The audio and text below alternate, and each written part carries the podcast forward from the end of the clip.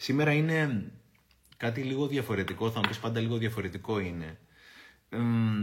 Είναι μια ερώτηση που μου έχει αλλάξει τη ζωή. Είναι μια ερώτηση που από τότε που την κάνω μόνο κερδίζω. Κερδίζω εμπειρίες, κερδίζω γνώσεις, κερδίζω πράγματα. Και η ερώτηση είναι αυτή είναι γιατί όχι. Υπάρχουν δύο εδώ ερωτήσει. Υπάρχει το γιατί, υπάρχει το γιατί όχι. Έλεγε ο δικός μου δάσκαλος και το έχω στο δεύτερο το δώρο. Λέει το γιατί όταν δεν, τους κάνει, όταν δεν την κάνεις το, την ερώτηση γιατί στους χώρους της ψυχοθεραπείας, στους, στους χώρους που πραγματικά έχει νόημα το γιατί.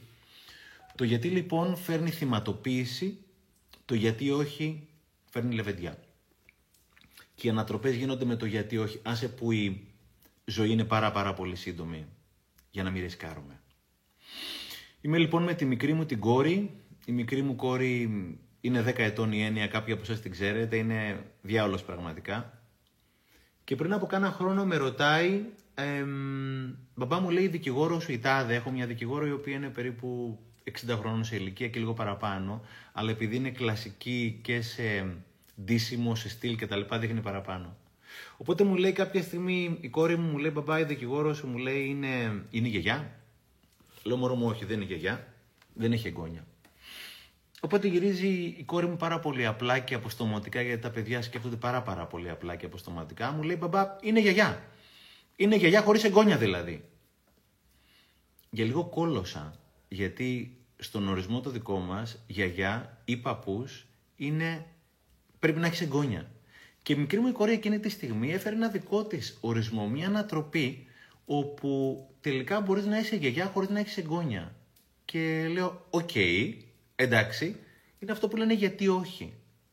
Σε αυτές τις περιπτώσεις έχουμε δύο δυνατότητες. Ή ουσιαστικά τα παιδιά μας να τα ευνουχίσουμε από πλευράς δημιουργικότητας και φαντασίας και να πούμε όχι, γιαγιά σημαίνει ότι έχει εγγόνια. Ή να τα βοηθήσουμε και να βοηθήσουμε και το δικό μας τον εαυτό να διευρύνει τον κανόνα και να εξελίσσει τους κανόνες της ζωής μας. Η δική μου η κόρη πάλι και την έχω την ιστορία στο δεύτερο το δώρο. Είναι η ιστορία τα τρία τέρματα, όποιος έχει διαβάσει το δεύτερο το δώρο. Ήμασταν με τη μεγάλη μου την κόρη και παίζαμε ποδόσφαιρο στο παλιό μας το σπίτι, είχε ένα μεγάλο διάδρομο. Είχαμε βρει μια, μπαλακή, μια μπαλακή μπάλα έτσι, του, του IKEA και παίζαμε ποδόσφαιρο στον μακρύ διάδρομο του σπιτιού μας. Ένα τέρμα από τη μία, ένα τέρμα από την άλλη, ήταν δύο πόρτες. Οπότε παίζαμε τέλος πάντων, γιατί το ποδόσφαιρο παίζεται με δύο ομάδες ως γνωστόν. Έρχεται η μικρή μου η κόρη πάλι, τότε ήταν 8 χρονών. Και λέει: Θέλω να παίξω εγώ μαζί σας. OK, okay, λέω: Κάνα πρόβλημα. Με ποια ομάδα θες να είσαι; Μου λέει: Δεν θέλω να είμαι με κάποια ομάδα. Θέλω να κάνω τη δική μου ομάδα. Λέω: OK, okay, αυτό πώς θα γίνει, αφού το ποδόσφαιρο παίζεται με δύο τέρματα; Μου λέει: Όχι, μπαμπά. Ανοίγει λοιπόν την πόρτα του Βεσέ και αυτομάτως βρήκαμε ένα τρίτο τέρμα. Ήταν η πρώτη φορά στη ζωή μου που έπαιξα ποδόσφαιρο με τρία τέρματα, όχι με δύο τέρματα, και ήταν τόσο προκλητικό, με την καλή έννοια, όπου κάθε φορά που έφευγες από το δικό μου, το δικό σου τέρμα, δεν ήξερες σε ποιο, και δεν ήξερε και ο αντίπαλος σε ποιο τέρμα θα πας πραγματικά να σκοράρεις.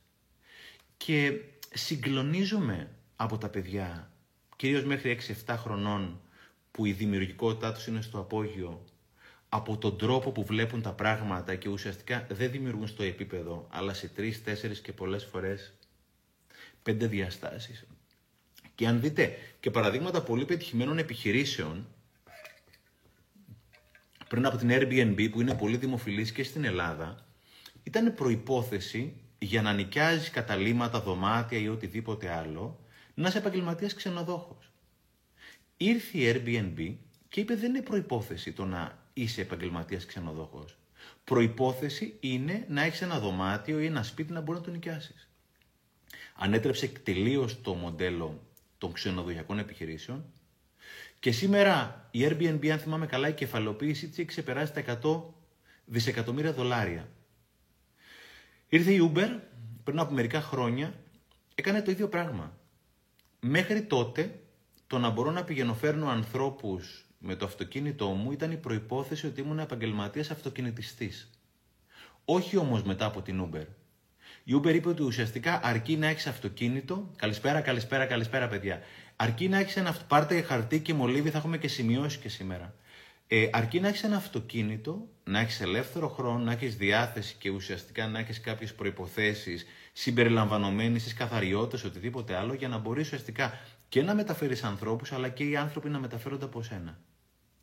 Και η Uber έχει ξεπεράσει τα 100 δισεκατομμύρια δολάρια σε κεφαλοποίηση. Προσωπικά, όταν είμαι στις Ηνωμένες Πολιτείες, μετακινούμε αποκλειστικά με Uber X, που είναι λίγο πιο premium υπηρεσία, είναι καταπληκτική υπηρεσία. Και αυτό γιατί ξεκίνησε; Ξεκίνησε από ένα γιατί όχι. Γιατί όχι; Να πρέπει δηλαδή ντε και καλά να είναι γιαγιά και να πρέπει να έχει εγγόνια. Γιατί όχι να παίξω ποδόσφαιρο με τρία τέρματα; Γιατί όχι; Ήρθε πρόσφατα ο Elon Musk σε ένα industry, σε μια βιομηχανία η οποία ουσιαστικά είναι όρημη και σεπτοτική, όχι σεπτοτική, αλλά είναι σίγουρα όρημη η αυτοκίνητο βιομηχανία. 120 χρόνια οι πρώτοι ανταγωνιστές. Και ήρθε ο μάγκας και σε 10-15 χρόνια ανέτρεψε όλο το μοντέλο με τα ηλεκτροκίνητα αυτοκίνητα. Γιατί όχι τα αυτοκίνητα να μην ηλεκτρικά; Δεν το είχαν πάρει χαμπάρι οι υπόλοιποι. Και όμως τους έπιασε στον ύπνο ουσιαστικά. Σήμερα η Τέσλα έχει παραπάνω από ένα τρισεκατομμύριο δολάρια κεφαλοποίηση. Και ο Elon Musk είναι ο πλουσιότερος άνθρωπος στον κόσμο. Η περιουσία του είναι γύρω στα 300 δισεκατομμύρια δολάρια. Έχει ξεπεράσει τον Τζεφ Μπέζος. Γιατί ξεκίνησε με ένα γιατί όχι. Και το γιατί όχι δεν έχει να κάνει μόνο με επιχειρηματίες μεγαλοεπιχειρήσεις. Έχει να κάνει με μικρά πράγματα που έχουμε στη ζωή μας ο καθένας μας και έχουμε συνηθίσει να τα κάνουμε με ένα συγκεκριμένο τρόπο. Γιατί, γιατί έτσι ήθιστε. Γιατί είχα διαβάσει κάπου ότι λέει για ποιο λόγο οι γραμμές του τρένου σε όλα τα πλάτη και τα μήκη του κόσμου έχουν συγκεκριμένη απόσταση μία από την άλλη. Για ποιο λόγο; Υπάρχουν συγκεκριμένη απόσταση που έχει μία άραγα από την άλλη σε όλο τον κόσμο. Ακούστε γιατί. Γιατί πριν από περίπου νομίζω 150 ή 200 χρόνια που γίνανε οι πρώτες γραμμές τρένου, αν θυμάμαι καλά στο Μάτζεστερ, όπου είχα φοιτήσει, είχα κάνει και το MBA μου, χαράχτηκαν επάνω στις, στις, στα ίχνη που είχαν αφήσει ουσιαστικά οι άμαξες. Οι άμαξες οι οποίες πηγαινόφερναν το βαμβάκι στο Μάτζ, από το Μάτζεστερ στον ωκεανό για να πάνε οι Ηνωμένες Πολιτείες κτλ. Ε, είχαν συγκεκριμένη απόσταση. Επάνω σε αυτές λοιπόν χαράξαν τις γραμμές του τρένου. Γιατί όχι να κάνω κάτι καινούριο; Έχω πολλές ιστορίες. Είναι 2010, ε, είναι να μετακομίσω από βουλιαγμένη στη Βούλα. Και δύο-τρεις διαφορετικοί φίλοι από διαφορετικές παρέες, δεν είναι τυχαίο όταν δύο-τρεις διαφορετικοί φίλοι από διαφορετικές παρέες σου συστήνουν τον ίδιο επαγγελματία. Μου προτείνουν το Βαγγέλη, τον μεταφορέα, μου λένε καταπληκτικός. Λέω αυτόν δοκιμάσω. Έρχεται ο Βαγγέλης Βουλιαγμένη, τα λέμε, τα βρίσκουμε, την επόμενη εβδομάδα γίνεται η μετακόμιση. Εξαιρετική είναι πραγματικά ο απόλυτος extra mile. Το σημαντικό όμως δεν ήταν η μετακόμιση. Ήταν στην πρώτη μας συνάντηση που ο Βαγγέλης, όταν συμφωνήσαμε την τιμή που ήταν χίλια κάτι ευρώ, δεν θυμάμαι και δεν έχει σημασία, του λέω Βαγγελάρα, οκ, η πρώτη μας συνάντηση. Του λέω πόσα χρήματα να σου βάλω για ε, προκαταβολή και που δώσ' μου λογαριασμό, μου λέει δεν χρειάζεται, μου λέει, να μου βάλεις. Λέω γιατί παρακαλώ. Δεν νομίζω να ξεχάσω ποτέ το βλέμμα στα μάτια του. Γυρίζει και με κοιτάει και μου λέει, μου λέει σε εμπιστεύομαι. Δεν χρειάζεται να μου βάλεις χρήματα. Μου λέει Στέφανε σε εμπιστεύομαι. Έμειλα, έμεινα πραγματικά μαλάκας με την καλή έννοια. Δεν έχει τύχει ποτέ άνθρωπος από την πρώτη μας συνάντηση να μου δηλώσει ότι με εμπιστεύεται εμένα και σε οποιονδήποτε άλλον. Γιατί όχι; Και ένα στο εκατομμύριο να έχα την πρόθεση ή την υπόνοια να πάω να κλέψω αυτόν τον άνθρωπο, επειδή με εμπιστεύτηκε, αποκλείεται να το έκανα και κάνω μια ερώτηση. Γιατί ο κανόνας να είναι ότι εγώ δεν εμπιστεύομαι τους ανθρώπους, εκτός αν βρεθεί κάποιος ο οποίος, τον, τον οποίο εμπιστεύομαι. Γιατί η κανονικότητα, ο κανόνας να μην είναι ότι εγώ εμπιστεύομαι τους ανθρώπους, Εκτός αν βρεθεί κάποιος, οκ, που δεν εμπιστεύομαι. Είναι ένα γιατί όχι, γιατί τη σημερινή εποχή και όχι μόνο, γι' αυτό και μας έλεγε ο Σάρμα, ένα καταπληκτικό, ο Ρόμπιν Σάρμα, μας έλεγε, το οποίο όταν το πρωτοάκουσα εγώ τσίνησα πάρα πολύ. Λέει, ουδέποτε ήταν τόσο εύκολο για να πετύχει κάποιος. Το ξαναλέω. Ουδέποτε ήταν τόσο εύκολο για να πετύχει κάποιος. Γιατί, Γιατί το 90-95% θα επιλέξει να μην εμπιστευτεί σαν κανόνας, ενώ ουσιαστικά το 5% θα εμπιστευτεί τον εαυτό του για να εμπιστευτεί τους άλλους. Γιατί αν δεν εμπιστεύεσαι τον εαυτό σου, δεν μπορεί να εμπιστευτεί τον άλλον. Είναι ένα γιατί όχι. Γιατί όχι να μην εμπιστευτώ τον άλλον σαν κανόνα και η εξαίρεση είναι ότι ναι δεν τον εμπιστεύομαι. Ε, πριν από αρκετά χρόνια είχε έρθει πριν από στην Ελλάδα ο Στίβεν Κόβι. Ο αείμνηστος Στίβεν Κόβι, ο οποίος έχει γράψει τις 7 συνήθειες των πολύ πετυχημένων ανθρώπων, κάπως εξαιρετικά αποτελεσματικών ανθρώπων, είναι από τα κλασικά αναγνώσματα. Έχει έρθει και μας έχει κάνει μια ομιλία τον είχαν φέρει στην Ελλάδα πριν από 10 χρόνια. Μην χάνετε ποτέ τους ανθρώπους οι οποίοι, τους οποίους θεωρείτε σημαντικούς για τη ζωή σας. Να πηγαίνετε πάντα να ακούτε τις ομιλίες, να τους παρακολουθείτε. You never know τι θα ακούσεις. Μας λέει λοιπόν μια ιστορία για έναν χοντογκά, πραγματική ιστορία στη Νέα Υόρκη. Ο χοντογκάς λοιπόν τι έχει κάνει, έχει ένα πάγκο που πουλάει hot dog, αλλά το έχει φιλοσοφήσει το θέμα. Πολύ σημαντικό. Έχει στήσει λοιπόν τον πάγκο του πάνω από μία γωνία στη Νέα Υόρκη, ας πούμε Fifth Avenue και, Fifth Avenue και 57, πουλάει hot dogs στους πελάτες του. Το πρόβλημα του όμως είναι το εξής, επειδή είναι μόνος του, όση ώρα παίρνει για να εξυπηρετήσει τον πελάτη και να δώσει το hot dog, του δίνουν τα χρήματα, πρέπει να βρει ρέστα και ουσιαστικά εκείνη την ώρα πολλές φορές έρχεται το τρένο, οπότε φεύγουν όλοι οι υπόλοιποι πελάτες από την ουρά του, από την ουρά του χοντογκάδικου. Αναρωτιέται εκείνος με την πολύ έξυπνοι, οι έξυπνες ερωτήσεις ξεκινούν πάντα από πώς. Πώς θα εξυπηρετώ καλύτερα τους πελάτες μου; Πώς θα βγάζω παραπάνω χρήματα; Πώς θα μειώνω τον χρόνο που δίνω τα ρέστα; Και σκέφτεται το εξής brilliant. Λέει θα δοκιμάσω ρε παιδιά. Why not πάλι; Γιατί όχι; Θα πάρω ένα κουτί με ρέστα. 100-200 δολάρια δεν έχει σημασία. Θα τα βάλω μπροστά από τον πάγκο μου και θα λέω στους πελάτες μου να παίρνουν ρέστα μόνοι τους. Αν με κλέψανε, με κλέψανε. Θα το δοκιμάσω όμως. Θα του δώσω μία εβδομάδα χρόνο και στο τέλος της εβδομάδας θα κάνω ταμείο για να δω τελικά αυτό αν δούλεψε ή όχι. Είναι πάντα ένα γιατί όχι. Καλησπέρα, καλησπέρα, καλησπέρα από Στουτγκάρδη. Ε, ένα γιατί όχι. Το δοκιμάζει και κάνει το εξής μαγικό. Μπαίνει στη δράση. Τον δοκιμάζει γιατί στο τέλος της ζωής θα μετανιώσουμε για αυτά τα οποία δεν δοκιμάσαμε και αυτά που δεν κάναμε. Βάζει λοιπόν το κουτί με τα ρέστα μπροστά και του κάνει, μετά από μια εβδομάδα κάνει ταμείο. Και έχουν συμβεί τα εξής τρία εκπληκτικά πράγματα. Πρώτα απ' όλα έχει τριπλασιάσει το τζίρο του. Από τη μία εβδομάδα στην άλλη έχει τριπλασιάσει το τζίρο του. Δεύτερη, ε, δεύτερο συγκλονιστικό είναι ότι διαπιστώνει ότι είναι ελάχιστοι αυτοί οι οποίοι τον κλέψανε. Και δεν μιλάμε για Αθήνα, η Θεσσαλονίκη, η Ελλάδα, μιλάμε για Νέα Υόρκη. Και η Νέα Υόρκη τώρα είναι καθαρή, νομίζω να υπάρχει πρόβλημα. OK. Okay. Ε, Ακριβώς, όταν είσαι ανάμεσα να κάνεις και να μην κάνεις, πάντα να το κάνεις αυτό το πράγμα. Και τρίτον, διαπιστώνει το εξής συγκλονιστικό, ότι έχει γίνει ήδη διάσημο στη Νέα Υόρκη όσο χοντογκάς που εμπιστεύεται τους πελάτες του. Σήμερα ο τύπος είναι κάπου και δίνει καλοπληρωμένες ομιλίες. Είμαι σίγουρος για αυτό το πράγμα. Γιατί, γιατί ξεκίνησε από το γιατί όχι. Γιατί όχι; Θα το δοκιμάσω στο φινάλι. Τι έχω να χάσω; Έχω να χάσω μόνο αν δεν το, το δοκιμάσω. Και πραγματικά μετά από το, την ιστορία του Χοντογκά, ο γιος του Στίβεν Κόβι, ο Σον Κόβι, έγραψε ένα καταπληκτικό βιβλίο το οποίο δεν έχει μεταφραστεί στα ελληνικά. Είναι το The Speed of Trust. Είναι η δύναμη της ταχύτητας.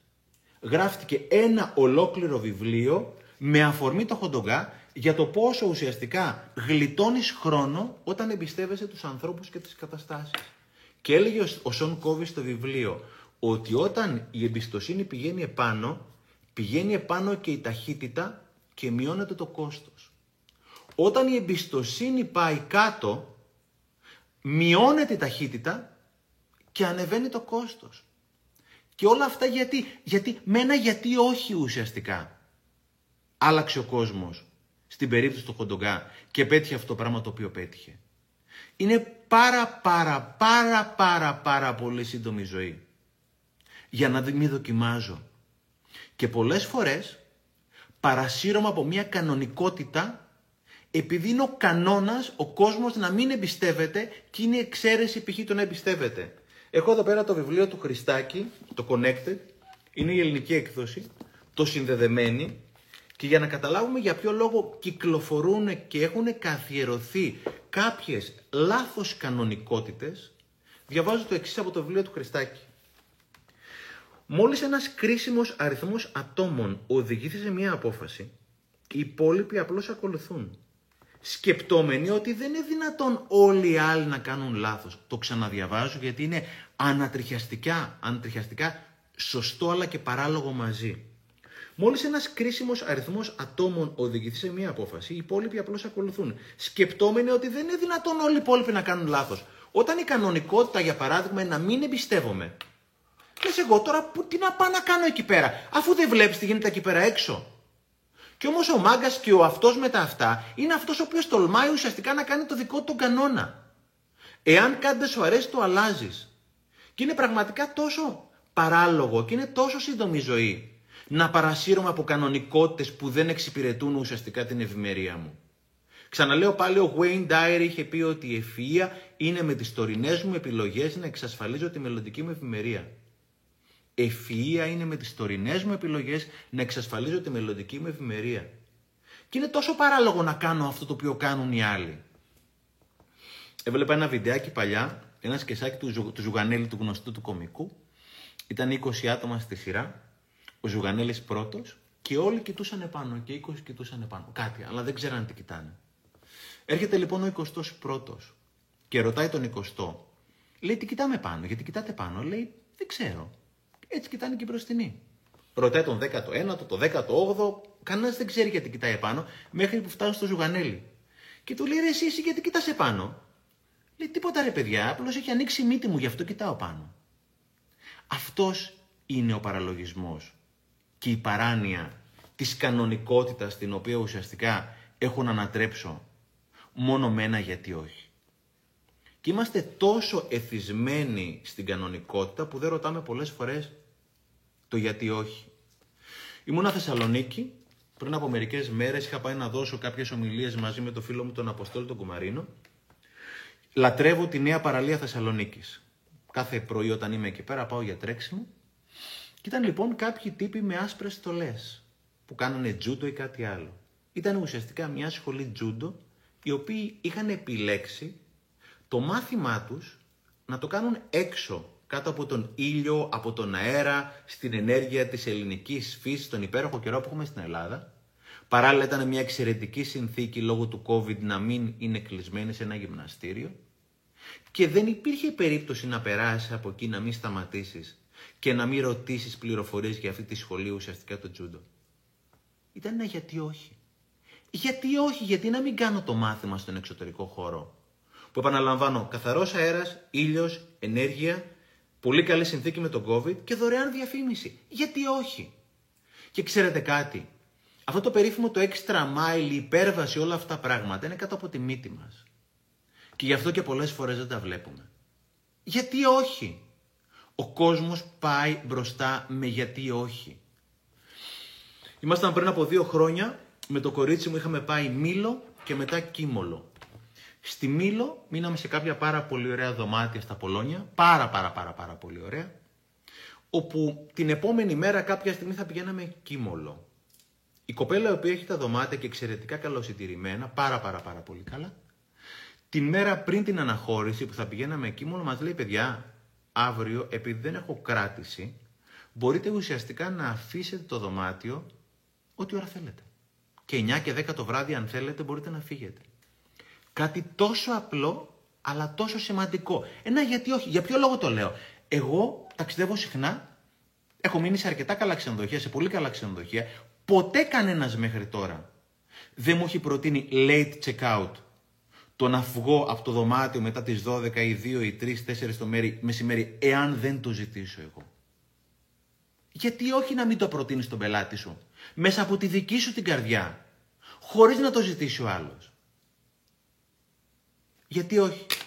Έχω πάρα πολλές ιστορίες και πραγματικά αυτό το γιατί όχι εμένα μου έχει αλλάξει τη ζωή.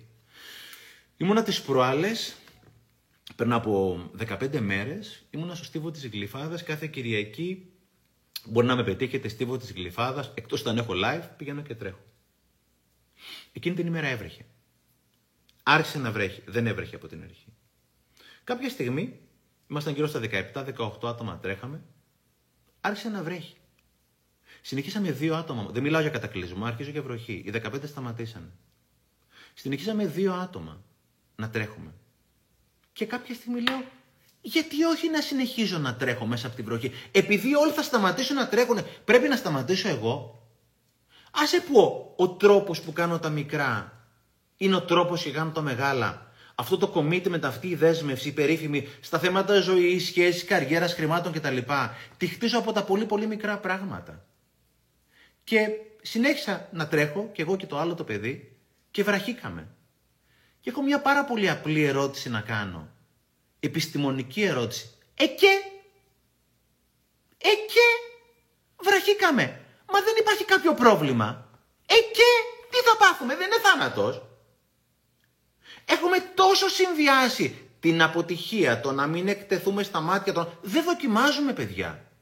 Και η ζωή είναι πάρα πάρα πάρα πάρα πολύ σύντομη για να μην δοκιμάζω. Πριν από δύο χρόνια, δυόμιση χρόνια, καταρχήν δεν γίνεται τίποτα τυχαία, απολύτως τίποτα τυχαία, δεν γίνεται τίποτα τυχαία σε αυτόν τον μοναδικό συμπαντικό αλγόριθμο ο οποίος λειτουργεί υποδειγματικά εδώ και κάποια δισεκατομμύρια χρόνια. Τίποτα δεν συμβαίνει τυχαία. Το ότι δεν μπορούμε να καταλάβουμε για ποιο λόγο συμβαίνουν τα πράγματα είναι άλλη ιστορία. Πριν από λοιπόν τρία χρόνια, όταν είχε βγει το πρώτο το δώρο, λαμβάνω από ένα παλικάρι, ήταν ο Νοέμβριος του 2018. Τον Βασίλη λαμβάνω ένα μήνυμα στο Facebook. Γεια σας κύριε Ξενάκη, ήθελα να ρωτήσω αν το βιβλίο σας βγαίνει σε ηλεκτρονική μορφή. Ρωτάω επειδή η όρασή μου δεν μου επιτρέπει να διαβάζω κανονικά βιβλία και γενικά να διαβάζω. Έχω πρόβλημα όρασης, ευχαριστώ πολύ.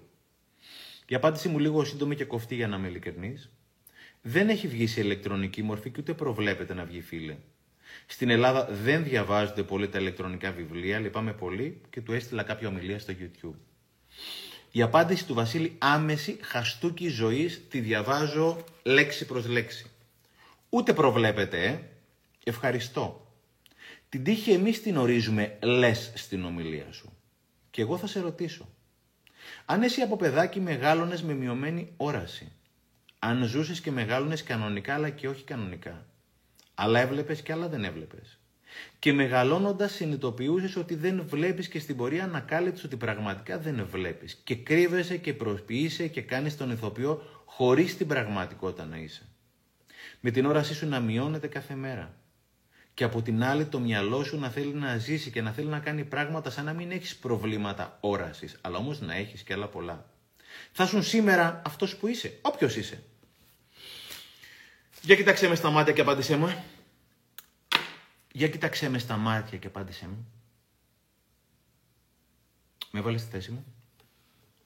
Και ξέρεις ένα από τις περιπτώσεις που άλλος με πολύ μεγάλη ευγένεια δεν σου αφήνει περιθώριο.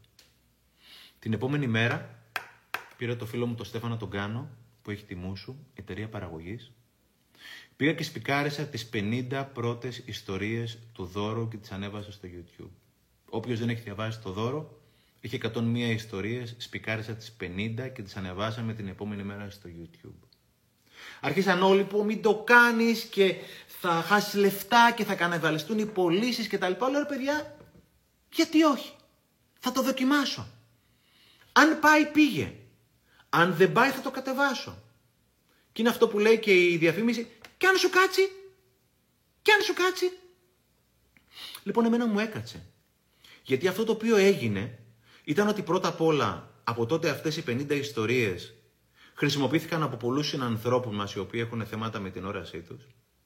Χρησιμοποιήθηκαν, χρησιμοποιήθηκαν και ακούστηκαν από πάρα πολλούς που δεν είχαν ιδέα για το βιβλίο αυτό Όποιος μπει σήμερα στο YouTube και γράψει το δώρο 50, που είναι 50 πρώτες ιστορίες, που είναι 2 ώρες ακρόαση, έχει παραπάνω από 700.000 views πλήρης οι 2 ώρες και όταν είναι 700.000 views στο YouTube είναι τουλάχιστον επί 2 ή επί 3 γιατί πάρα πολλοί το κατεβάζουν, την ώρα περπατάνε, τρέχουν κτλ. Αποτέλεσμα, περισσότερες από 2 εκατομμύρια, σύμφωνα με τη δική μου την εκτίμηση, ακροάσεις έχουν γίνει για το βιβλίο μου το δώρο από τότε που το ανέβασα στο YouTube ελεύθερο το μισό από αυτό. Πάρα πολλοί άνθρωποι που δεν είχαν ιδέα από το βιβλίο αυτό, τους άρεσε και πήγαν το αγοράσανε. Το βιντεάκι αυτό, να σε καλά Βασίλη και σε ευχαριστώ πάρα πολύ για την πρωτοβουλία σου. Πάντα να ζητάτε αυτό που θέλετε. Βοηθάτε και τον εαυτό σας και τον άλλον, άσχετα με το τι θα κάνει. Το κάνεις για τον εαυτό σου να ζητάς. Η Ρίστο Εμπαρόδο, η ζωή δεν δίνει σε αυτούς που χρειάζονται. Δίνει σε αυτούς που αξίζουν και σε αυτούς που διεκδικούν. Η ζωή δεν δίνει σε αυτούς που χρειάζονται. Όλοι χρειαζόμαστε. Κάποιοι σαν τον Βασίλη αξίζουν, διεκδικούν. Να σε καλά, Βασίλη, γιατί ένας από τους λόγους που το βιβλίο πέτυχε, και το ένα και το δύο, και στο δεύτερο έχω βάλει 25 ιστορίες, και καλά το θυμήθηκα να βάλω και άλλες 25. Όχι μόνο δεν κανιβάλισε τι πωλήσει. Ήταν από τους λόγους που το βιβλίο αυτό πέτυχε. Και πήγε και πηγαίνει πάρα πολύ καλά. Γιατί; Γιατί εκείνη την ημέρα δεν ρώτησα γιατί. Ρώτησα γιατί όχι. Και αν δεν σου πάει, υπάρχει εξής πάλι επιστημονική ερώτηση. Ε, και το κατεβάζεις. Και αν είναι λάθος, φίλε, τα λάθη μας είναι η πείρα μας. Τα λάθη μας, αν το γυρίσεις από την άλλη, είναι η πείρα ουσιαστικά την οποία όλοι θέλουν την πείρα. Αλλά δεν θέλουν τα λάθη. Δεν γίνεται. Η ζωή προχωράει με γιατί, όχι. Όχι με γιατί. Έχω πολλές ιστορίες να πω, πάρα πολλές ιστορίες πραγματικά.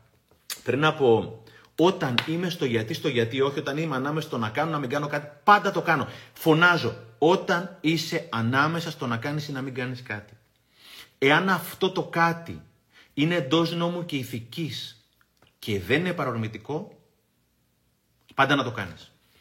Πάντα να το κάνεις. Έλεγε ο Τζόμπς, δεν θα μάθεις ποτέ πού θα σε πάει το επόμενο βήμα σου, εάν δεν το κάνεις. Είναι Μάρτιος του 2020, έχεις σκάσει το πρώτο lockdown. Η φίλη μου η Μαρία Ηλιάκη, γνωστή παρουσιάστρια, η οποία έχει μισό εκατομμύριο φίλους στο Instagram, δεν γουστάρω καθόλου τη λέξη follower. Όταν λες follower, η ακόλουθη είναι σαν να προχωράει ο ένας και ο άλλος να ακολουθεί. Δεν το γουστάρω καθόλου. Είναι ισότιμες οι σχέσεις που έχουμε. Η Μαρία λοιπόν έχει 500.000 φίλους στο Instagram και μου λέει Στεφανάκο, θες να κάνουμε ένα live; Τότε δεν είχαμε ιδέα τουλάχιστον εμείς πώς γίνονται τα live, ειδικά αυτά με δύο άτομα που ένα είναι από πάνω και όλος από κάτω. Μου λέει θες να κάνουμε ένα live μαζί, προκειμένου να δώσεις κάποιες συμβουλές στους ανθρώπους με το lockdown, τι να κάνουν κτλ. Λέω, Μαράκι, γιατί όχι; Γιατί όχι; Να το δοκιμάσουμε. Είναι πολύ σύντομη η ζωή για να μην δοκιμάζεις. Και η ζωή που δεν δοκιμάζεις είναι μια ζωή που είναι σούπα. Και έλεγε ένας τύπος είναι χίλιες φορές καλύτερα να ζήσω 40 μοναδικά χρόνια παρά 90 χρόνια που είναι 90 επί 1, 90 φορές copy-paste το ίδιο έτος. Λέω μαράκι θα το δοκιμάσουμε, δεν χάνουμε τίποτα. Βγαίνουμε 3 ώρα το πρωί δοκιμαστικά, δεν το είχαμε ξανακάνει ποτέ, γιατί η Μαρία έχει μισό εκατομμύριο φίλους όπως λέμε, και αν έβγαινε live οποιαδήποτε στιγμή θα μπαίναν χιλιάδες άνθρωποι. Μπήκαμε τρεις ώρα το πρωί για να μην έχει κόσμο να το δοκιμάσουμε. Πήγε πολύ καλά.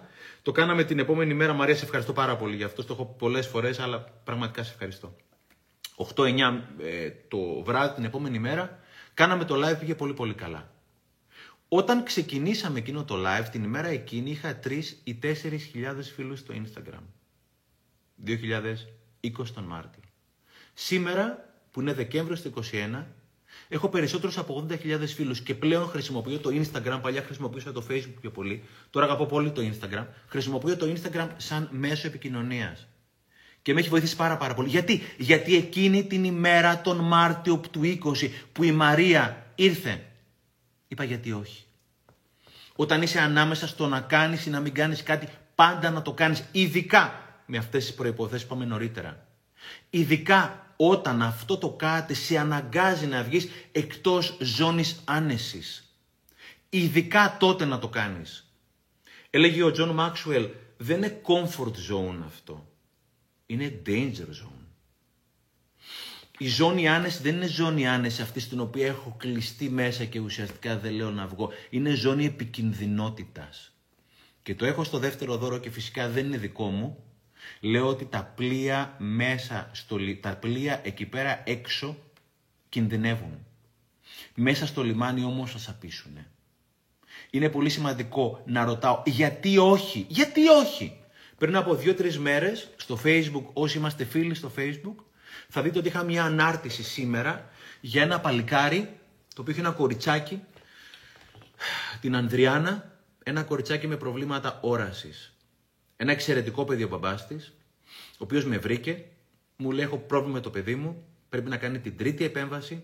Είμαστε άνεργοι και εγώ και η μητέρα της. Η επέμβαση κάνει 1500 ευρώ και δεν έχουμε στον ήλιο μοίρα. Πρέπει να κάνουμε την επέμβαση. Δεν μπορεί να γίνει σε ένα δημόσιο νοσοκομείο. Θα την κάνει αναγκαστικά ένας ιδιωτικός γιατρός, ο οποίος είναι και πάρα πολύ καλός. Θα μας κάνει πίστοση, μας παίρνει το κόστος κτλ. Ο άνθρωπος, πεντακάθαρος άνθρωπος, δεν τον έχω γνωρίσει. Είναι Θεσσαλονίκη. Είναι αυτό που λέω: Προτιμώ να εμπιστεύομαι τους ανθρώπους παρά να μην τους εμπιστεύομαι. Μου λέει: Θα σου στείλω το πιστοποιητικό αναπηρίας μου. Είναι ο ίδιος ανάπηρος, 75% αναπηρία. Θα σου στείλω τα πάντα για το παιδί μου και σε παρακαλώ πάρα πολύ, όταν μαζευτούν τα χρήματα, κατέβασε κατευθείαν την ανάρτηση. Λέω: Οκ, είναι αυτό το γιατί όχι, εμπιστεύεσαι, κάντο. Μετά από μερικά λεπτά, είναι μια κοπέλα η οποία δεν είναι εισοδηματία. Στέλνει ένα μήνυμα ότι κατέθεσε ολόκληρο το, το ποσό το οποίο χρειαζόταν αυτό το παλικάρι, ο Μάκης. Ο Μάκης του μιλάω στο τηλέφωνο με δάκρυα στα μάτια, μου λέει: Σε παρακαλώ, κατέβασε την ανάρτηση. Ο Μάκης ειδικά μου λέει ότι και ψάχνω και για, δουλειά. Αν ακούσει για δουλειά, οπότε γράφω στην ανάρτηση. Όποιος ενδιαφέρει, δηλαδή όποιος θέλει να βοηθήσει τον άνθρωπο αυτό, δεν θέλει ελεημοσύνη. Θέλει να βρει και δουλειά. Σε 15 λεπτά, 20 λεπτά είχε λυθεί το πρόβλημα. Δεν το έκανα εγώ, το έκαναν οι υπόλοιποι άνθρωποι. Γιατί ένα γιατί όχι. Γιατί να μην βοηθήσω τον συνάνθρωπό μου; Όταν ο Κλίντον είχε γράψει ένα πολύ ωραίο βιβλίο, το Giving, είχε πει μέσα στο βιβλίο ο Κλίντον, προτιμώ να θα κάνω που θα κάνω λάθη. Προτιμώ να κάνω λάθη εμπιστευόμενος στους ανθρώπους παρά μη εμπιστευόμενός τους. Εγώ εμπιστεύτηκα τον άνθρωπο εκείνη τη στιγμή, όταν ο άνθρωπος σου λέει ότι έχω τα πιστοποιητικά όλα, όταν σου λέει ότι θέλω δουλειά, όταν σου λέει σε παίρνει τηλέφωνο, πήρε τέσσερα τηλέφωνα όταν μαζεύτηκαν τα χρήματα, μου λέει σε παρακαλώ, κατέβα την ανάρτηση. Του λέω Μάκη, δεν θα την κατεβάσω, γιατί θα χρειαστείς για την κόρη σου πιθανότατα και άλλα χρήματα για την Ανδριάνα για επόμενη επέμβαση. Γιατί όχι.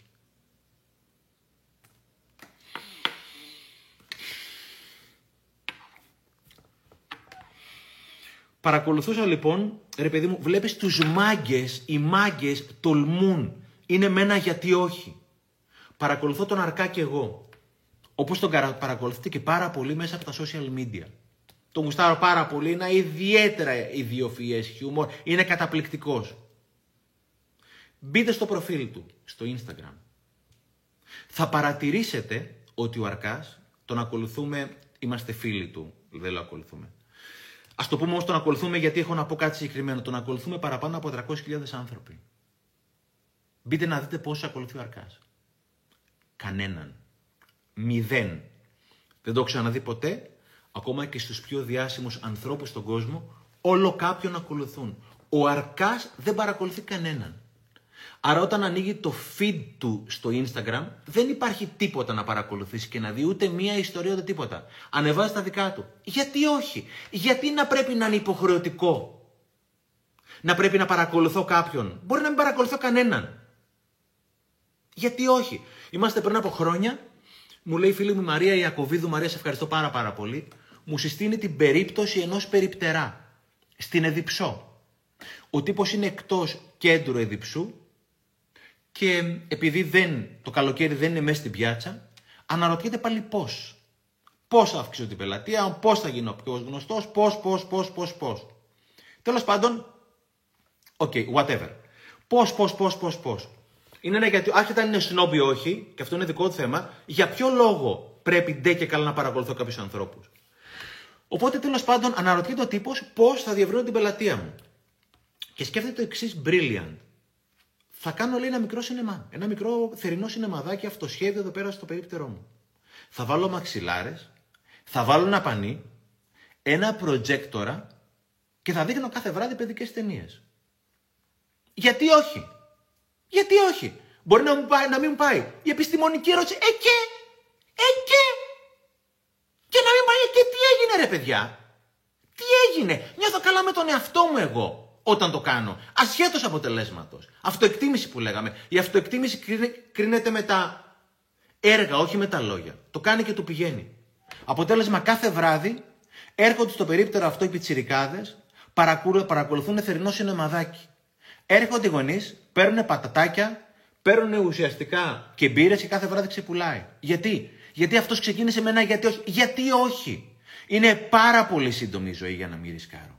Είναι πάρα πολύ σύντομη η ζωή για να μην δοκιμάζω καινούργια πράγματα. Στο τέλος θα δοκιμάσω για όλα αυτά τα πράγματα που δεν έκανα. Έλεγε ο Λες Μπράουν ότι ο μεγαλύτερος πλούτος είναι μέσα στα νεκροταφεία. Είναι όλα αυτά τα πράγματα τα οποία δεν δοκίμασα, είναι τα σαγαπώ που δεν είπα, είναι τα ευχαριστώ που δεν είπα, είναι οι αγκαλιές που δεν έκανα, είναι το όνειρο που δεν δοκίμασα. Αυτοί οι άνθρωποι πετυχημένοι έχουν ένα χαρακτηριστικό. Τολμούν και ρισκάρουν, κάνουν, δοκιμάζουν συνέχεια πράγματα. Και τα μεγαλύτερα venture capital, τα μεγαλύτερα αμοιβαία κεφάλαια σε όλο τον κόσμο μπορεί να κάνουν 100 επενδύσεις. Και οι 90-95 να μην πάνε. Όμως η μία, η δύο, η πέντε μπορεί να είναι το Facebook πραγματικά. Η, η ζωή είναι πάρα πολύ σύντομη για να παίζω άμυνα. Είναι, η ζωή είναι για να μάθω να παίζω ουσιαστικά επίθεση. Να δοκιμάζω καινούρια πράγματα. Γιατί όχι. Και σας το λέω εγώ, ο οποίος υποτίθεται δοκιμάζω και όμως δεν δοκιμάζω. Απλώς κάθε φορά παρατηρώ τον εαυτό μου, βλέπω τι κάνω και αλλάζω την πορεία μου. Πολύ συχνά πηγαίνω την, την κόρη μου, τη μεγάλη, στην Αγία Παρασκευή που είναι το σχολείο της. Μένει στη γλυφάδα η μαμά της, συνήθως μένει στη μαμά της καθημερινές και την πηγαίνω Αγία Παρασκευή. Είμαι σίγουρος, και εκεί πέρα είναι το πρόβλημα, ότι είμαστε σίγουροι για αυτά τα οποία νομίζουμε ότι ξέρουμε. Το πρόβλημά μας δεν είναι αυτά τα οποία δεν γνωρίζουμε. Το πρόβλημά μας είναι ότι είμαστε σίγουροι για αυτά που νομίζουμε ότι γνωρίζουμε. Στα βόρεια προάστια πήγαινα επί σειρά ετών. Το πρωί γίνεται χαμός με την Κατεχάκη και τον Καρέα. Τέλος πάντων, κάναμε κάθε πρωί γύρω στα 60 λεπτά να πάμε. Μου λέει η κόρη μου, παπά να δοκιμάσουμε μια καινούργια διαδρομή. Λέω, ωραία, αγάπη μου, το έχουμε. Αυτό όταν λέτε το έχουμε, να προσέχετε πάρα πάρα πολύ. Το έχουμε, αγάπη μου. Μου λέει, παπά, λέω να δοκιμάσουμε. Λέω, ρε, άβρα, αφού το ξέρουμε αυτό το πράγμα. Ξαναλέω, κάθε μέρα κάναμε 60 λεπτά.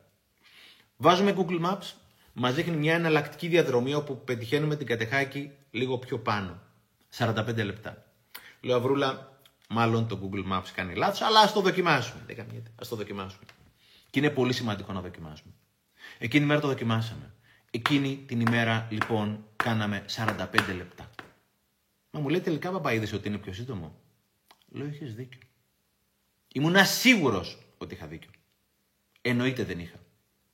Εκείνη την ημέρα, με ένα γιατί όχι, ανακαλύψαμε μια καινούρια διαδρομή για το σχολείο της. Κάθε μέρα πηγαίνουμε από τη συγκεκριμένη διαδρομή μέχρι να ανακαλύψουμε κάποια καινούρια. Το πρόβλημα είναι ότι είμαι σίγουρος για τη διαδρομή που ακολουθώ. Διαδρομή βλέπει αυτά τα οποία παίζουν στο κεφάλι μου. Και το πρόβλημα επίσης είναι ότι δεν δοκιμάζω καινούρια πράγματα. Όπου Google Maps βάλει ένα βιβλίο, ένα σεμινάριο, ένα ντοκιμαντέρ, μια ταινία, μια σειρά ψυχοθεραπείων ή οτιδήποτε άλλο. Είναι γιατί όχι. Όταν ξεκίνησα να κάνω ψυχοθεραπεία με τη δική μου την ψυχοθεραπεύτρια πριν από 13-14 χρόνια στη Μαρία την Πυρουνάκη, στην οποία έχω αφιερώσει και το δεύτερο το δώρο, άρχισα να μαθαίνω τελείως καινούρια πράγματα. Άρχισα να ακούω πράγματα τα οποία άλλαζαν ουσιαστικά τον τρόπο που ενώνονταν οι νευρώνες μέσα στο μυαλό και στην ψυχή μου, τα κύτταρά μου. Επί σειρά ετών δεκαετιών.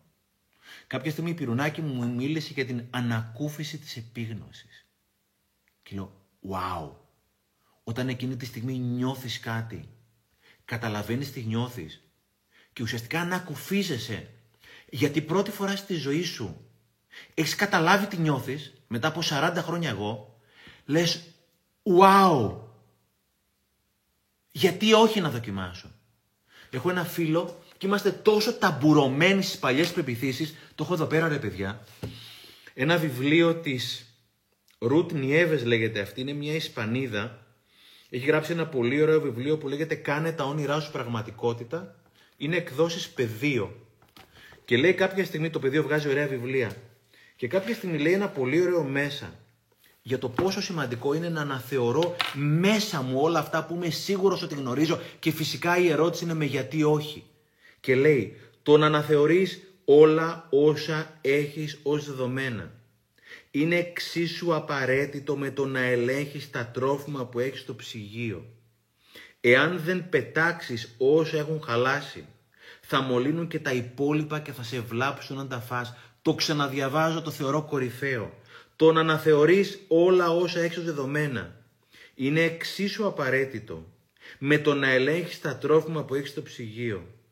Αν δεν πετάξεις όσα έχουν χαλάσει, θα μολύνουν και τα υπόλοιπα και θα σε βλάψουν να τα φας. Ένα γιατί όχι; Να το δοκιμάσω. Το ξαναλέω το βιβλιαράκι, δεν είναι βιβλιαράκι, βιβλίο είναι. Κάνε τα όνειρά σου πραγματικότητα. Ένα πολύ πολύ ωραίο βιβλίο. Και είμαστε τόσο ταμπουρωμένοι πίσω από παλιές πεπιθήσεις και πράγματα που γνωρίζουμε, προτιμάμε πολλές φορές να πεθάνουμε παρά να αφήσουμε πίσω τις παγιωμένες πεπιθήσεις. Έχω ένα γνωστό μου, ο οποίος υπέφερε από άσθμα και ο οποίος έχει μια πολύ δυνατή αίσθηση περί δικαίου, τόσο πολύ που πνίγεται το παιδί κάθε φορά που βλέπει κάτι το οποίο θεωρεί ότι δεν είναι δίκαιο. Του λέω εσύ και δεν έχει σημασία το όνομά του, δοκίμασε να κάνει ψυχοθεραπεία. Ήρθε παρόδο. Πριν από πολλά πολλά χρόνια, οι coaches ήταν πλακωμένοι με τους ψυχολόγους και οι ψυχολόγοι με τους coaches. Αυτό το coaching λέει μην πηγαίνετε σε ψυχολόγους, μην ασχολείστε χρόνια εδώ πέρα, θα λύσουμε τα θέματα μπαμ μπαμ. Και οι ψυχολόγοι γι' αυτό ακριβώς ήταν πλακωμένοι με τους coaches και λέγανε ότι δεν μπορείς να λύσεις τα θέματα σου σε 5-10 λεπτά ή σε 5 συνεδρίες. Εδώ πέρα χρειάζεται χρόνια. Λοιπόν, εγώ προσωπικά τους έγραψα κανονικά, ξέρετε που και τους δύο. Τους σέβομαι και τους αγαπώ και τους δύο. Και οι δάσκαλοι μου έχουν αλλάξει τη ζωή μου. Αλλά έχω μάθει να ακούω πιο πολύ τη φωνή μου, η οποία μου έλεγε γιατί όχι. Να κάνεις και ψυχοθεραπεία και coaching. Η ψυχοθεραπεία σε βοηθάει να βγάλεις ρίζες και το coaching φτερά. Και αυτή τη στιγμή αυτά τα δύο τα οποία έκανα με έχουν συμπληρώσει πάρα πάρα πολύ και έχω βρει τη δική μου την αλήθεια. Το οποίο το συστήνω ανεπιφύλακτα σε όποιον θέλει να το δοκιμάσει. Δοκιμάστε το. Στο τέλος θα μετανιώσουμε για όλα αυτά τα πράγματα τα οποία πραγματικά δεν κάναμε. Έλεγα την ιστορία, την οποία την ξέχασα όμως τώρα αυτή την ιστορία, θα την ξαναθυμηθώ σε λιγάκι. Ο οποίος μπορεί να μου θυμίσει την ιστορία που έλεγα γιατί θυμήθηκα αυτό το πράγμα. Α, για την ψυχοθεραπεία που έλεγα στο φίλο μου αυτόν, ρε, εσύ πήγε να κάνεις ψυχοθεραπεία, μπορεί να σου αλλάξει τη ζωή. Και μου λέει το εξής, και προσέξτε, γιατί αυτό το οποίο είπε ο φίλος μου, κάποιες φορές το κάνουμε όλοι. Μου λέει Στεφανάκο, προσπα... προτιμώ να πεθάνω παρά να πάω σε ψυχολόγο. Το θεωρώ τραγικό. Προτιμώ να πεθάνω κυριολεκτικά παρά να πάω σε ψυχολόγο. Κάποιες φορές Προτιμούμε να πηγαίνουμε από τον ίδιο δρόμο συνέχεια και συνέχεια παρά να κάνουμε κάτι διαφορετικό. Νομίζω το έχω εδώ κάπου. Yes, το έχω εδώ. Έχω μια ιστορία από το δικό μου το δώρο το πρώτο, το δώρο νούμερο 1. Ηρίσιο εμπαρόδο το νούμερο 2 είναι το αγαπημένο μου. Κάποιοι με έχετε ρωτήσει. Το 2 είναι το δικό μου αγαπημένο το δώρο, παρότι το 1 ήταν το πρώτο μου, το 2 είναι το αγαπημένο μου. Θέλω να διαβάσω μια σχετική ιστορία για το γιατί όχι. Η ιστορία είναι στη σελίδα 49. Η ιστορία λέγεται Νεροφαγιά. Όποιος δεν έχει διαβάσει το βιβλίο είναι πολύ μικρές ιστορίες. Διαβάζω την ιστορία που λέγεται Νεροφαγιά. Έτσι μου την είπε, προσέξτε, νεροφαγιά. Έτσι μου την είπε ένας φίλος που ξέρει από αγροτικά. Σκάβεις στο ποτιστικό αυλάκι. Στην αρχή το χώμα είναι μαλακό. Την πρώτη φορά που θα περάσει το νερό, το βρέχει. Τη δεύτερη το καλουπώνει. Την τρίτη το στερεώνει. Από εκεί και πέρα το αυλάκι σου είναι σαν να το έχεις χτίσει με τσιμέντο. Το νερό αναγνωρίζει τη διαδρομή και την ακολουθεί τυφλά. Είναι αυτή η ρουτίνα, το τυφλοσούρτι που λέγαμε. Ο εγκέφαλος έχει δισεκατομμύρια νευρώνες. Κάθε φορά που κάνουμε μια σκέψη ή δράση, ο ένας νευρώνας, εν, ο ένας νευρώνας ενώνε με τον άλλον και σχηματίζουν μια λυσίδα. Ένα αυλάκι, λένε οι νευροεπιστήμονες. Μια διαδρομή. Κάθε νευρώνας μπορεί να ενώσει χέρια με χιλιάδες άλλους νευρώνες. Όμως συνήθως τα ενώνει με τους ίδιους και τους ίδιους. Ρουτίνα το λέμε. Πάμε στη δουλειά μας από τον ίδιο δρόμο. Η Ρίστο Εμπαρόδο πήγαινα με την κόρη μου στο ίδιο δρόμο στο σχολείο. Από τον ίδιο δρόμο. Ξυπνάμε την ίδια ώρα. Βλέπουμε τις ίδιες εκπομπές. Σκεφτόμαστε τις ίδιες σκέψεις. Κάνουμε παρέα με τους ίδιους ανθρώπους. Κάνουμε έρωτα στην ίδια στάση. Αυτό να το προσέξετε. Κάνουμε έρωτα στην ίδια στάση.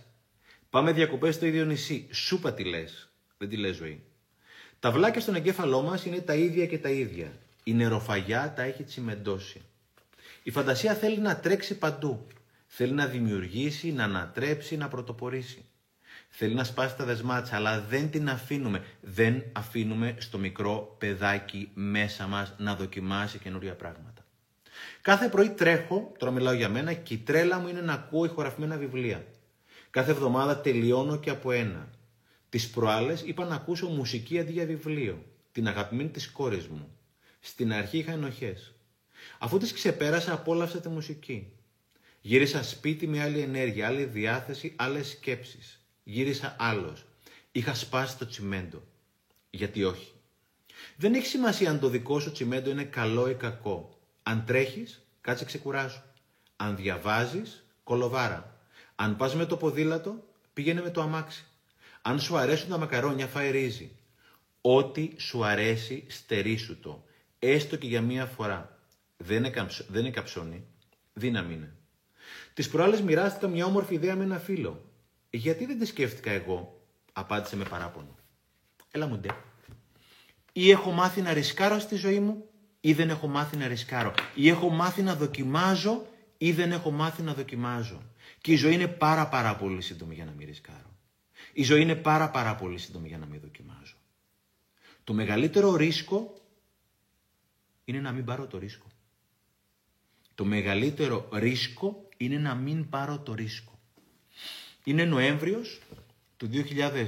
Δεν είναι ρίσκο το να μην πάρω το ρίσκο. Είναι βεβαιότητα για αποτυχία. Η αποτυχία, όπως την ξέρουμε, είναι το να μην δοκιμάσω. Όπως την ξέρουμε, είναι το να κάνω κάτι και να μην μου πάει. Για μένα αυτό είναι λάθος και είναι η πείρα. Η αποτυχία να μην δοκιμάσω και να πω ότι πού να βγω τώρα. Φιλαράκο, γιατί όχι. Γιατί όχι. Είναι Νοέμβριος, είναι Σεπτέμβριος του 18 ο εκδότης μου, ο Βλάσης, ένας από τους δύο εκδότες μου, γυρίζει και μου λέει καλλιτέχνη, με λέει καλλιτέχνη συχνά ο Βλάση. Σε έχουν φωνάξει στην Πάτρα, σε έχουν ζητήσει για να κάνεις ένα TEDx. Το TEDx, για όποιον δεν ξέρει, είναι μια ομιλία 18 λεπτών maximum σε ένα μεγάλο χώρο. Στην Πάτρα έγινε στο πτωχοκομείο, στην Πάτρα σε ένα υπέροχο χώρο. 500 άτομα από κάτω, χωρίς σημειώσεις, με τους προβολείς επάνω σου. Έχω φάει τόσο πολύ πόνο να μην προχωράω και να μην κάνω πράγματα στη ζωή μου που πλέον δεν αφήνω τίποτα που να μην το δοκιμάσω. Εντός νόμου, ηθικής και μη παρορμητικό. Λέω, Βλάση, θα το κάνω. Μου λέει, ακόμα δεν ξέρεις την ημερομηνία. Λέω, θα το κάνω. Βρίσκω την ημερομηνία, λέω, δεσμεύομαι στον εαυτό μου να το κάνω. Παλιά, επειδή θα μου πήγαινε φυσικά τρεις και μία, εννοείται. Δεν υπάρχει άνθρωπος που να μην φοβάται. Υπάρχει άνθρωπος που φοβάται και ουσιαστικά μένει στην ακινησία και υπάρχουν άνθρωποι που φοβούνται και βγαίνουν στη δράση. Λέω θα το κάνω. Και το χειρότερο ήταν ότι βρεθήκαμε με την Ανδριάνα, την υπεύθυνη του TEDx, το, το χειρότερο αλλά και το καλύτερο. Μου λέει επειδή σε θεωρούμε ότι είσαι καλός ομιλητής και επειδή θα μιλήσουν έξι Έλληνες, έξι ξένοι, σε βάλαμε να μιλήσει και τελευταίος να κλείσει το TEDx. Λέω μάγκα μου τώρα, είναι ανάγκη να μου το κάνεις αυτό. Κι όμως ήμουν δεσμευμένος και λέω θα το κάνω αυτό το πράγμα. Προπονήθηκα πάρα πάρα πολύ καλά, πήγε πολύ καλά, δόξη στο Θεό. Γιατί, ένα γιατί όχι. Στο τέλος θα μετανιώσω για αυτά τα οποία δεν έκανα. Και η καλύτερη ερώτηση είναι γιατί όχι. Γιατί υπάρχουν πάρα πολλοί άνθρωποι τριγύρω, οι οποίοι μόλις πας να κάνεις κάτι, θα σου πούνε 100 λόγους για να μην το κάνεις. Ακούς τις γνώμες των άλλων. Αλλά στο τέλος αποφασίζεις εσύ. Γιατί εσύ είσαι ο μάγειρας στη ζωή σου. Υπάρχουν κάποιοι άνθρωποι οι οποίοι συστηματικά οτιδήποτε και να κάνεις θα κρίνουν, θα κριτικάρουν κτλ. Ξέρεις γιατί; Είναι άνθρωποι οι οποίοι πονάνε. Γιατί; Γιατί η δράση που δεν γίνεται δράση γίνεται πόνος. Η δράση που δεν γίνεται δράση μαζεύεται με μαθηματική ακρίβεια γίνεται πόνος. Και όλοι αυτοί οι haters ή όπως αλλιώς καμιά φορά τους αποκαλούμε είναι άνθρωποι που πονάνε. Γιατί όταν κάνεις κάτι είναι κάτι το οποίο δεν τόλμησαν εκείνοι να κάνουν. Και αυτό λέει: Μη, μη, το ένα το άλλο και τα λοιπά. Αλλά φιλαράκο είναι η δική σου η ζωή.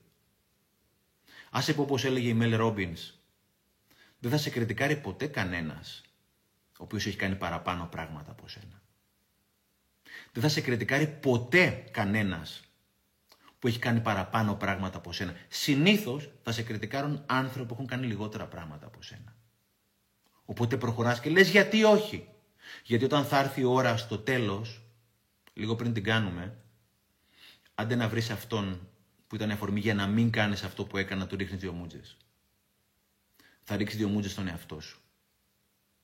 Οπότε είναι πάρα πάρα πολύ σημαντικό να δοκιμάσω πράγματα στη ζωή μου.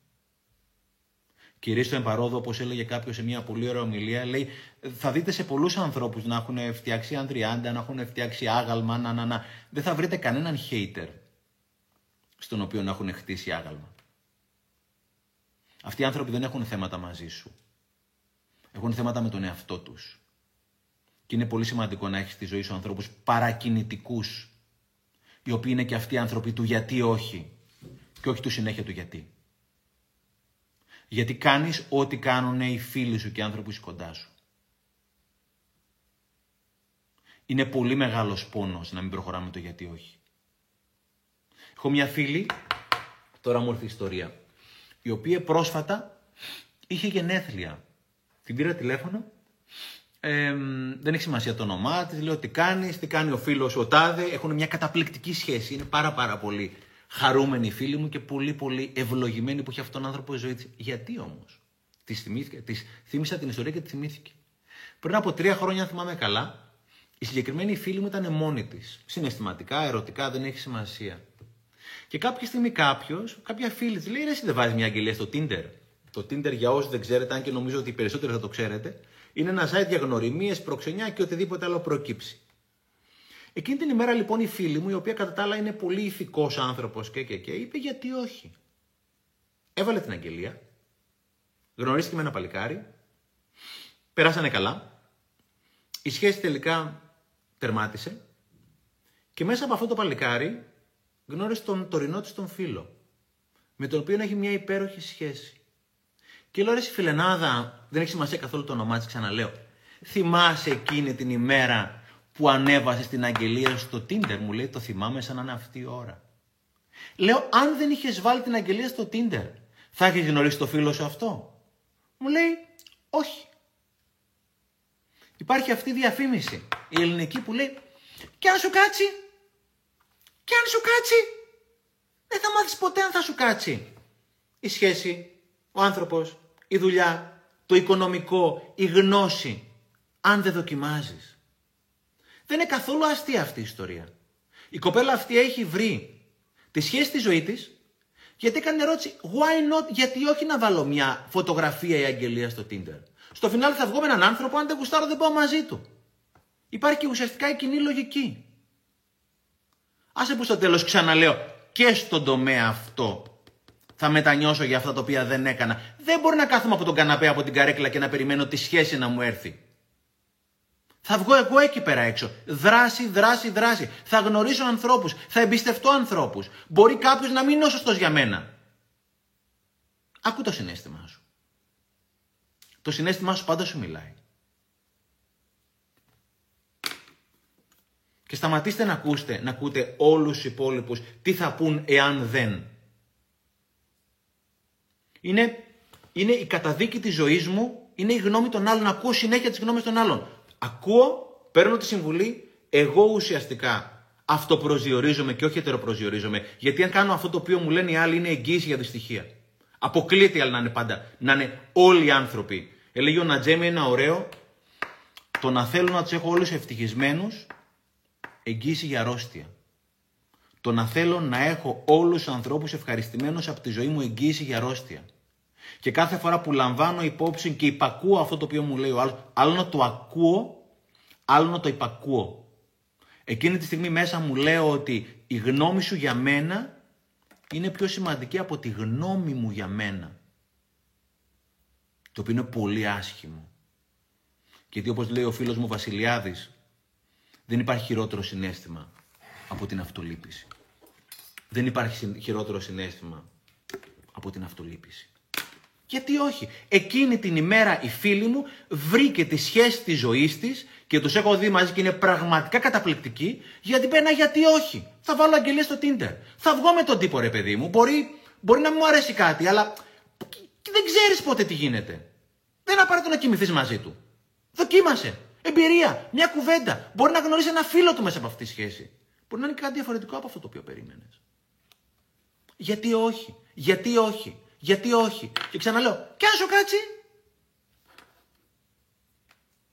Διάβαζα, ε, έβλεπα μάλλον, μπείτε στο YouTube, το έχω ξαναπεί σε ομιλίες, Υπάρχει ένας τύπος, αν βάλετε στο YouTube Best CV Ever, το καλύτερο βιογραφικό που γράφτηκε ποτέ, θα πέσετε, θα βρεθείτε προεκπλήξεως σε ένα βιντεάκι. Είναι ένας τύπος, ο οποίος νομίζω ότι είναι Αγγλοαμερικάνος, ο οποίος επέλεξε το βιογραφικό του να μην το κάνει με χαρτί και μολύβι, χαρτί και printer, δεν ξέρω τι, να το κάνει βιντεάκι. Ένα βιντεάκι best CV ever, δύο λεπτών. Μέσα από το βιντεάκι μια πάρα πολύ ωραία παραγωγή που έκανε πραγματικά με κάποια προφανώς εταιρεία. Επενδύστε στον εαυτό σας και στο βιογραφικό σας. Το βιντεάκι είναι δύο λεπτά, έχει κάνει παραπάνω από μισό εκατομμύρια views. Το έχουν δει παραπάνω από μισό εκατομμύρια άνθρωποι. Όταν σου έρθει αυτό το βιογραφικό σε βιντεάκι, δεν μπορείς να μην το δεις. Και θα πεις, ρε τον παγάζα. Κάτσε να τον πάρω ένα τηλέφωνο. Δηλαδή να, να δω αυτός ο άνθρωπος τι περνάει από το μυαλό του πραγματικά. Ο τύπος είναι σήμερα κάπου και σίγουρα δίνει ακριβοπληρωμένες ομιλίες μαζί με το φίλο του Χοντογκά που έλεγα νωρίτερα. Γιατί; Γιατί έκανε ένα γιατί όχι. Γιατί το βιογραφικό να πρέπει να είναι γραπτόνται και καλά και να μην είναι βίντεο. Γιατί να πρέπει να είναι από printer. Κάποια στιγμή μια φίλη μου ερωτούσε για το βιογραφικό, λέω ρε εσύ δεν έχει σημασία το όνομα. Κάνε το χειρόγραφο. Χειρόγραφο; Αφού όλα είναι από printer. Ακριβώς για το λόγο που όλα είναι από printer. Κάνε το δικό σου χειρόγραφο. Γιατί ξέρεις πολύ καλά αν πάει στο HR, στο ανθρώπινο δυναμικό, άλλο ένα βιογραφικό, δεν το δει κανένας. Κάνε το διαφορετικό το βιογραφικό σου. Έχω μια φίλη άλλη, η οποία κάποια στιγμή ε, της αρέσουν κάτι πάρα πολύ μια ελληνική εταιρεία που φτιάχνει κάποια επώνυμα ρούχα. Πάρα πολύ ωραία εταιρεία και φοράει τα ρούχα τους. Μου λέει θα στείλω βιογραφικό. Λέω γιατί δεν το πηγαίνεις ίδια; Μου λέει τι εννοείς; Βάλε τα ρούχα της εταιρείας που θαυμάζεις και αγαπάς. Δεν σου λέω να πεις ψέματα. Βάλε τα ρούχα της εταιρείας και πήγαινε, χτύπα το κουδούνι εκείνη την ημέρα και λες: Γεια σας, ήρθα να αφήσω το βιογραφικό μου. Θέλω κάποιον από το HR προκειμένου να του πω ότι αγαπώ πάρα πολύ την εταιρεία και θα ήθελα πάρα πολύ να δουλέψω για εσά. Δεν ξέρω αν το έκανε τελικά. Γιατί όχι; Γιατί όχι; Και αν δεν σου κάτσει, και αν δεν μου κάτσει, Στέφανε, η απάντηση είναι επιστημονική. Ε και, ε και. Έχεις ακόμα άλλον έναν τρόπο που δεν γίνεται για να βρεις τον τρόπο που γίνεται. Διάβαζα ξανά και ξανά τη βιογραφία του Έντισον που ανακάλυψε το λαμπτήρα, το μαγνητό, την, ε, την ηχογράφηση τέλος πάντων, να μην λέω, το, δεν θυμάμαι ακριβώς πώς, την ηχογράφηση ουσιαστικά. Και είναι από του μεγαλύτερου ε, επιστήμονες, ε, inventors όλων των εποχών, που έχουν ουσιαστικά ανακαλύψει πράγματα. Έκανε, αν θυμάμαι καλά, γύρω στους 9.000 προσπάθειες για να ανακαλύψει τον, τον ηλεκτρικό λαμπτήρα. 9.999 αποτυχημένες. Όμως η μία του έκατσε. Γιατί όχι; Άσε και κάτι άλλο. Όποιοι από εσάς φοβόνται την αποτυχία, βλέπε αποτυχημένη προσπάθεια, δεν θυμάται κανένας τον Έντισον για τις 9.999 αποτυχημένες προσπάθειες. Τον θυμόμαστε για την μία πετυχημένη.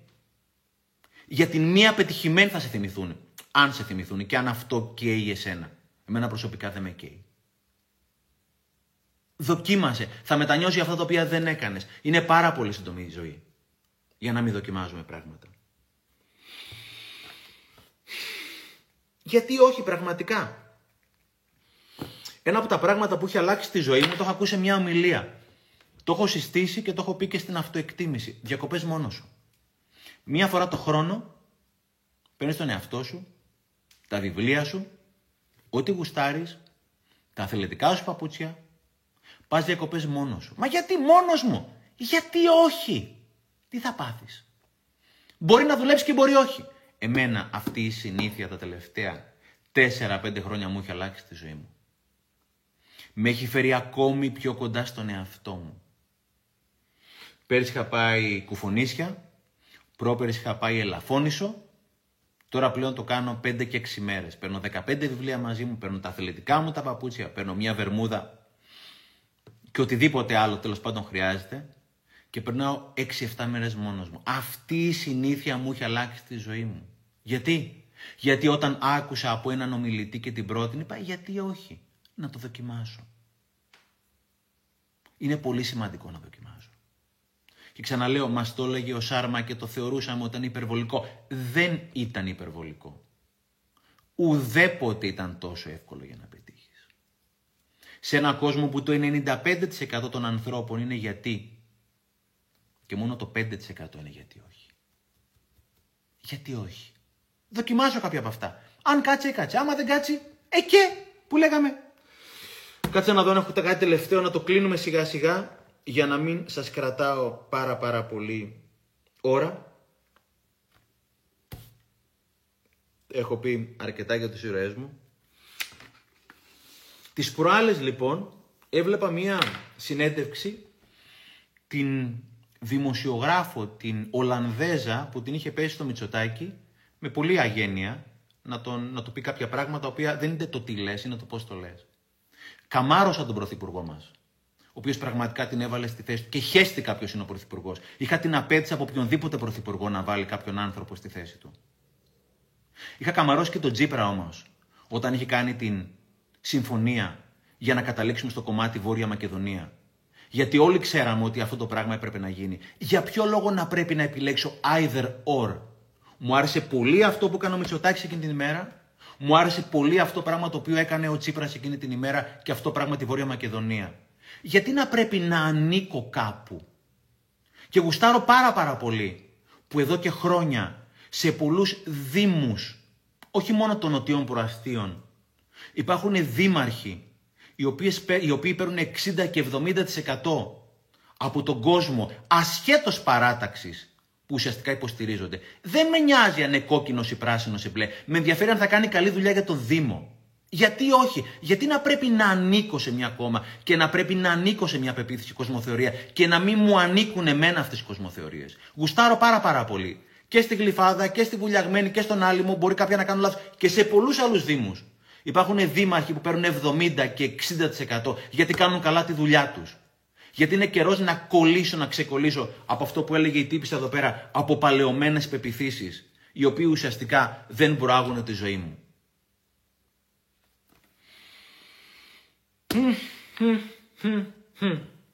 Έχω μια άλλη φίλη η οποία δεν έχει σημασία το όνομά της. Είναι εθισμένη με το Facebook. Κάποια στιγμή η φίλη αυτή της έστειλε ένα μήνυμα, μου απάντησε μετά από μία μέρα και τα λοιπά. Λέω εσύ δεν το είδες το μήνυμα. Μου λέει ξέρεις τι γίνεται. Λέω για πες.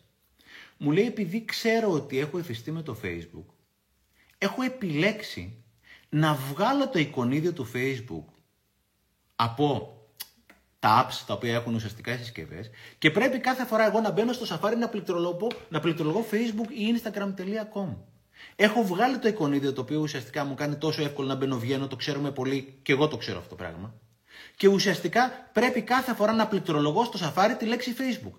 Αυτό ουσιαστικά είναι ένα αντικίνητρο και την ώρα που είμαι στο φανάρι δεν μπορώ να γράφω Facebook εκείνη τη στιγμή. Μου λέει, ξέρεις ότι με έχει βοηθήσει πάρα, πάρα πολύ με τον εθισμό; Respect. Respect εκείνη τη στιγμή. Γιατί όχι; Ήμουνα τι προάλλες στη Θεσσαλονίκη με το φίλο μου το Λευτέρη το Φαρμάκα. Λευτέρη, σε ευχαριστώ πάρα πάρα πολύ. Και μου έμαθε το κόλπο, το οποίο δεν το είχα δοκιμάσει ποτέ, να βάλω ένα limit στα applications, στο Facebook 20-30 λεπτά την ημέρα, στο Instagram 20-30 λεπτά την ημέρα.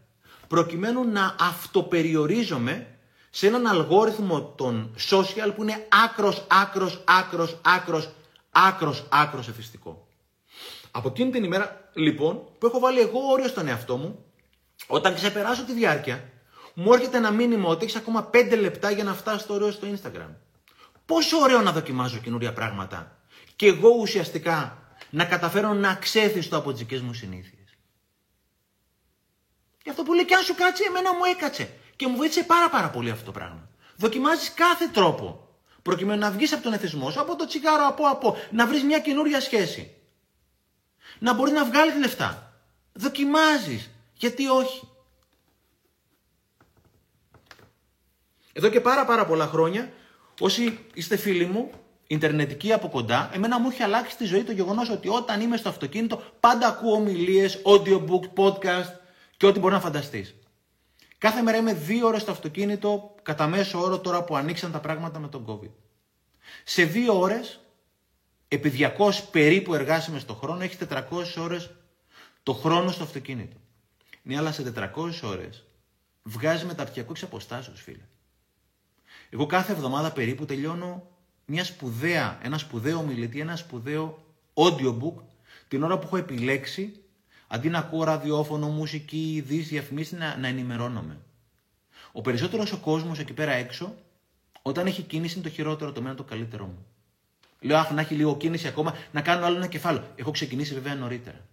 Γιατί, γιατί όχι; Γιατί όχι; Γιατί να πρέπει να ακούω τα ίδια και τα ίδια; Δεν κατάλαβα. Γιατί να πρέπει να ακούω ειδήσεις κάθε μέρα, 60 και 90 λεπτά; Γιατί να μην χρησιμοποιήσω το αυτοκίνητό μου σαν ένα πάρα πάρα πολύ καλό όχημα, κυριολεκτικά όχημα, στο να ενημερώνομαι και ουσιαστικά να εξελίσσομαι; Στο εξωτερικό το λένε University on Wheels. Και όπως λέει ο Σάρμας στο 5am Club, λέει ότι κάθε νέα συνήθεια από εκεί πέρα που νομίζαμε ότι θέλει 21 μέρες για να εμπεδοθεί, θέλει περίπου 60 με 66 μέρες για να εμπεδοθεί, για να γίνει automaticity. Γιατί όχι; Πραγματικά γιατί όχι; Να δω αν έχω κάποια άλλη ιστορία ή να μην κλείσω. Ξαναλέω η ζωή είναι πάρα πάρα πολύ σύντομη. Για να μην δοκιμάζω, για να μην δοκιμάζω καινούρια πράγματα. Και είχε πει ο Einstein ένα πάρα πάρα πολύ ωραίο. Είχε πει ότι είναι παράνοια να κάνω και το ίδιο και το ίδιο, το ίδιο και το ίδιο και να θεωρώ ότι θα έχω διαφορετικό αποτέλεσμα. Ο Αϊνστάιν το είχε ορίσει ως τον ορισμό της παράνοιας να κάνω το ίδιο και το ίδιο και να περιμένω διαφορετικό αποτέλεσμα. Για να έχω κάτι που δεν έχω, πρέπει να κάνω κάτι που δεν έκανα. Για να έχω κάτι που δεν έχω, πρέπει να κάνω κάτι που δεν έκανα. Και αυτό το κάνω μόνο με το γιατί όχι, με το να ρισκάρω, με το να δοκιμάζω. Και λέω Νατζέμι, έχω μιλήσει αρκετά για τον Νατζέμι, τον αγαπώ πάρα πολύ, είναι δάσκαλος για πολλούς από εμάς. Και πριν από μερικές μέρες μίλησα μαζί του στο τηλέφωνο, κάναμε ένα Skype και σύντομα θα κάνουμε ένα live με τον Νατζέμι, που είναι ένας άνθρωπος τον οποίο πραγματικά εκτιμώ πολύ και θεωρώ ότι είναι ένας από τους δασκάλους ζωής. Ο Νατζέμι λέει ένα ωραίο, ένα πολύ ωραίο λέει γιατί να πρέπει να χρησιμοποιούμε τη ζωή μας συνέχεια σαν πηγή για πόνο και όχι σαν πηγή για ευγνωμοσύνη. Λέω να τζέμι το εξής. Αυτό εδώ πέρα πες ότι είναι η ζωή. Αυτό εδώ πέρα κάποια στιγμή θα σπάσει. Κάποια στιγμή αυτό το οποίο είμαι εδώ πέρα, είμαστε εδώ πέρα 1500 άνθρωποι. Σε μερικά χρόνια, δεκαετίες, μήνες, μέρες δεν έχει σημασία. Δεν θα είμαστε εδώ πέρα. Άρα το μόνο σίγουρο για όλους είναι ότι κάποια στιγμή θα φύγουμε από εδώ πέρα γιατί κάθε μέρα να χρησιμοποιώ τη ζωή μου σαν πηγή για πόνο; Η όμικρον η μετάλλαξη, η δέλτα η μετάλλαξη, το α. Δεν λέω να μην προσέχω. Εννοείται να προσέχω. Αλλά γιατί κάθε μέρα που ξυπνάει να λέω πω πω τι θα μου συμβεί αυτό το δεν ξέρω το αύριο τι μου ξημερώνει και να χρησιμοποιώ τη ζωή μου σαν πηγή για πόνο; Όταν μπορώ να τη χρησιμοποιήσω σαν πηγή ευγνωμοσύνη. Γιατί να μην το πω ανάποδα αυτό που λέγανε οι γιαγιάδες μας; Ο Θεός μου δώσε και άλλη μια μέρα σήμερα. Δόξα τω Θεώ. Αύριο ξημερώνει η μέρα. Πόσο χαρούμενος είμαι που είμαι και τώρα εδώ πέρα. Χεράκια, ποδαράκια, φωτιστικό, wifi, οτιδήποτε. Γιατί όχι να χρησιμοποιώ τη ζωή μου σαν πηγή για χαρά και ευγνωμοσύνη και όχι συνέχεια πηγή για πόνο. Είναι αυτό που λέγει ο Χριστάκης. Ότι όταν το κάνουν όλοι οι άλλοι, το κάνω κι εγώ, δεν βλέπεις τι γίνεται εκεί πέρα έξω. Όχι φιλαράκο. Πες το δικό σου γιατί όχι. Είναι πολύ σύντομη η ζωή να μπει στο δικό σου γιατί όχι. Θα μετανιώσεις μόνο για αυτά τα πράγματα που δεν έκανες. Όχι αυτά που έκανες. Κανένα δεν σου είχε εγγυηθεί ότι αύριο θα στο πέρα. Μην αφήνεις τίποτα παρκαρισμένο. Όχι από Δευτέρα, τώρα. Γιατί όχι. Το δοκιμάζεις. Αν πάει πήγε, αν δεν πάει, it's okay. Εκεί. Ε, yes, yes, yes. Yes. Άσε που, όπως είναι αυτή η ιστορία με το φίλο μου τον περιπτερά από την Εδιψό, και όσοι είστε επιχειρηματίες και δοκιμάζετε καινούργια πράγματα, όταν δεν υπάρχει ένας δρόμος, φτιάχνεις το δικό σου το δρόμο. Χτίζεις το δρόμο. Και σε αυτό το δρόμο να είσαι σίγουρος για κάτι. Δεν θα έχει κίνηση. Όταν έχεις φτιάξει το δικό σου το δρόμο εκεί πέρα που δεν υπήρχε δρόμος, είναι ο δικός σου δρόμος και αυτός μετράει. Και δεν θα έχει κίνηση και στο τέλος πας να κοιμηθείς και είσαι εντάξει με τη συνείδησή σου. Η φίλη μου Ελένη από τη Βόρεια Ελλάδα είναι καθηγήτρια Αγγλικών, κάνει ιδιαίτερα.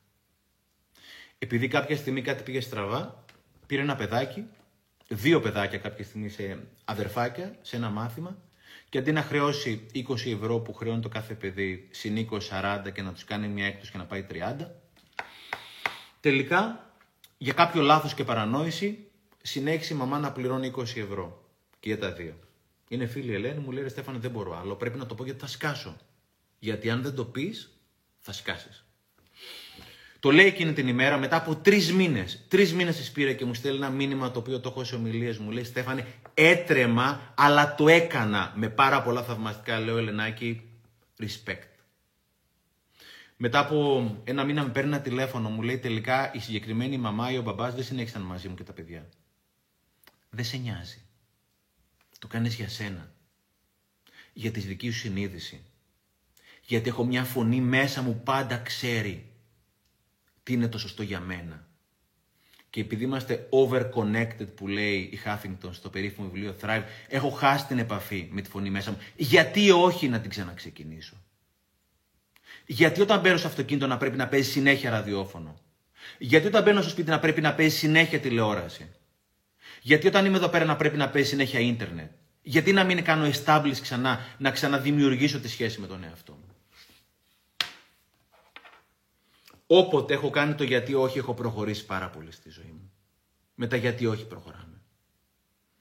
Και θέλω να κλείσω με μια ιστορία που είναι πάρα πολύ... Είναι αστεία, αλλά δεν είναι καθόλου αστεία.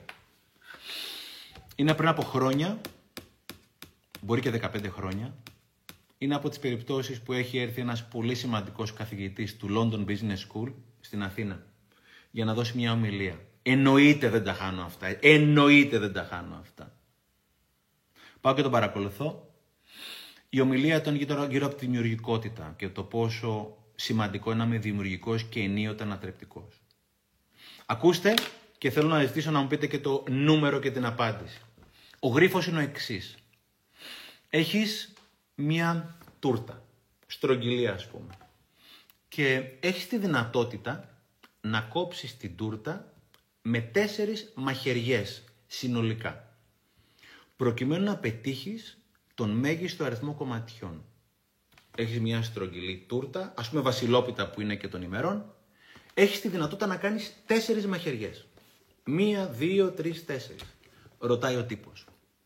Ποιος είναι ο μέγιστος αριθμός κομματιών που μπορείς να πετύχεις; Ξαναλέω το γρίφο, περιμένω απαντήσεις. Έχεις την τούρτα, στρογγυλή, έχεις μία, δύο, τρεις, τέσσερις μαχαιριές. Ποιος είναι ο μέγιστος αριθμός κομματιών που μπορείς να πετύχεις; Περιμένω την απάντησή σας. Εννέα, όχι ρε και εννέα, πώς θα κάνεις μονό αριθμό κομματιών; Καλά, δεν θα είναι πάντως, δεν είναι, δεν είναι εννέα. Δώδεκα. Όχι. Οκτώ. Εκεί είναι οι περισσότεροι. Οκτώ. Στο ίδιο σημείο, άμα κόψεις το ίδιο σημείο δεν θα πετύχεις μέχρι το αριθμό κομματιών. Οκτώ. Οκτώ. Έξι. Ξαναλέω, είναι η τούρτα, έχεις Ανίλα Χατζή, γουστάρω πάρα πάρα πάρα πολύ. Αυτή, δεν ξέρω αν είπα το όνομά σωστά, 16. Ευχαριστώ πάρα πάρα πολύ παιδιά. Θάνος και και και. Λοιπόν, η απάντηση είναι 16. Γιατί όμως είναι 16. Παίρνεις την τούρτα, την κόβεις στα δύο. Με την πρώτη μαχαιριά. Άρα έχεις πετύχει δύο κομμάτια. Μετά λέει ο τύπος το μαγικό. Βάζεις το ένα πάνω στο άλλο. Και πατάς την επόμενη μαχαιριά και πετυχαίνεις από 2-4. Όταν τα κάνεις 4, βάζεις το ένα πάνω στο άλλο. Πατάς μία μαχαιριά, γίνονται 8. Και όταν γίνονται 8, τα βάζεις το ένα πάνω στο άλλο, πατάς μία μαχαιριά και γίνονται 16. Και λέει, ναι αλλά εμένα δεν μου είπε κάποιος ότι μπορώ να βάλω το ένα κομμάτι πάνω στο άλλο. Θα σου απαντήσω. Γιατί δεν σου είπε κανένας ότι δεν μπορείς να βάλεις το ένα κομμάτι πάνω στο άλλο. Είναι αυτό το γιατί όχι. Αυτό που είπε στην αρχή του live σήμερα η κόρη μου, που λέει γιατί να πρέπει ντε και καλά μπαμπά η γιαγιά να έχει εγγόνια; Γιατί να πρέπει το ποδόσφαιρο να παίζεται με δύο τέρματα και όχι με τρία; Γιατί όταν μου βάζουν ένα γρίφο να μην βάλω την υπόθεση ότι μπορώ να βάλω το ένα κομμάτι πάνω στο άλλο και να διπλασιάζω κάθε φορά που κόβω. Και μας έλεγε ο, ο καθηγητής αυτός το εξής μαγικό. Λέει αυτό το έλεγα στα γενέθλια της φίλης μιας της κόρης μου. Ότι ουσιαστικά μπορεί να πετύχεις 16 κομμάτια. Και το 7χρονο του λέει, Μα λέει, κάνετε λάθος. Λέει, Γιατί κάνω λάθος, αγάπη μου. Λέει, Κοιτάξτε, λέει η τούρτα μου, είναι 40 ποδαρούσα. Με μία μαχαιριά μπορώ να πετύχω 40 κομμάτια. Και λέει ο τύπος, πόσο μπροστά είναι αυτά τα πιτσιρίκια, όπου κάθε φορά δεν υπάρχει κανόνας. Πραγματικά τέλειο. Ο κανόνας είναι ότι δεν υπάρχει κανόνας. Και μόνο με το γιατί όχι ουσιαστικά. Βγαίνω από το safety zone, από το comfort zone και πάω ουσιαστικά, το οποίο είναι danger zone και πάω να ανακαλύψω τον εαυτό μου. Ό,τι θέλω στη ζωή μου είναι έξω από το comfort zone. Και γι' αυτό ο πιο πολλής κόσμος δεν έχει τη ζωή που θέλει. Γιατί δεν έχει σπάσει το comfort zone. Γιατί καλά είμαστε εδώ, ναι, αλλά φίλοι, είναι πολύ σύντομη η ζωή. Και είναι πολύ σημαντικό όταν θα έρθει η ώρα, γιατί θα έρθει για όλους μας αυτή η ώρα, που θα την κάνουμε από αυτόν τον κόσμο. Δεν λέω τον μάτιο κόσμος σε καμία περίπτωση.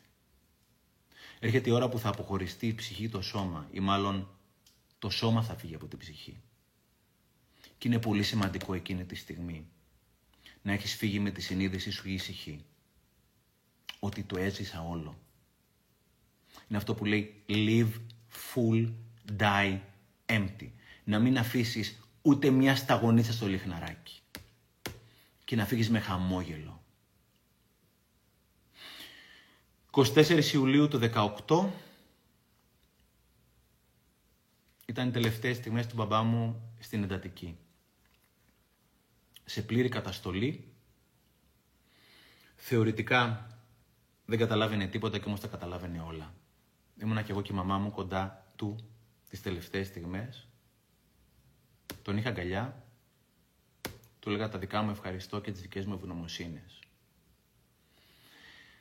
20 λεπτά πριν ξεψυχήσει ο πατέρας μου, Γύρισε και δεν γύρισε το κεφάλι, γύρισε με το ένα μάτι, με κοίταζε και μου χαμογέλαγε. Είναι πολύ σημαντική η τελευταία σου στιγμή. Κατά πόσον θα χαμογελάσει ή όχι. Και το κατά πόσο θα χαμογελάς είναι αν δεν θα μετανιώσεις για τη ζωή που έζησες. Είναι χίλιες φορές να έχεις πει το εκέ. Εκέ! Τόζησα ρε πούστη μου, τόζησα χαμό την τρέλα μου, τόζησα όπως το έλεγε η συνείδησή μου.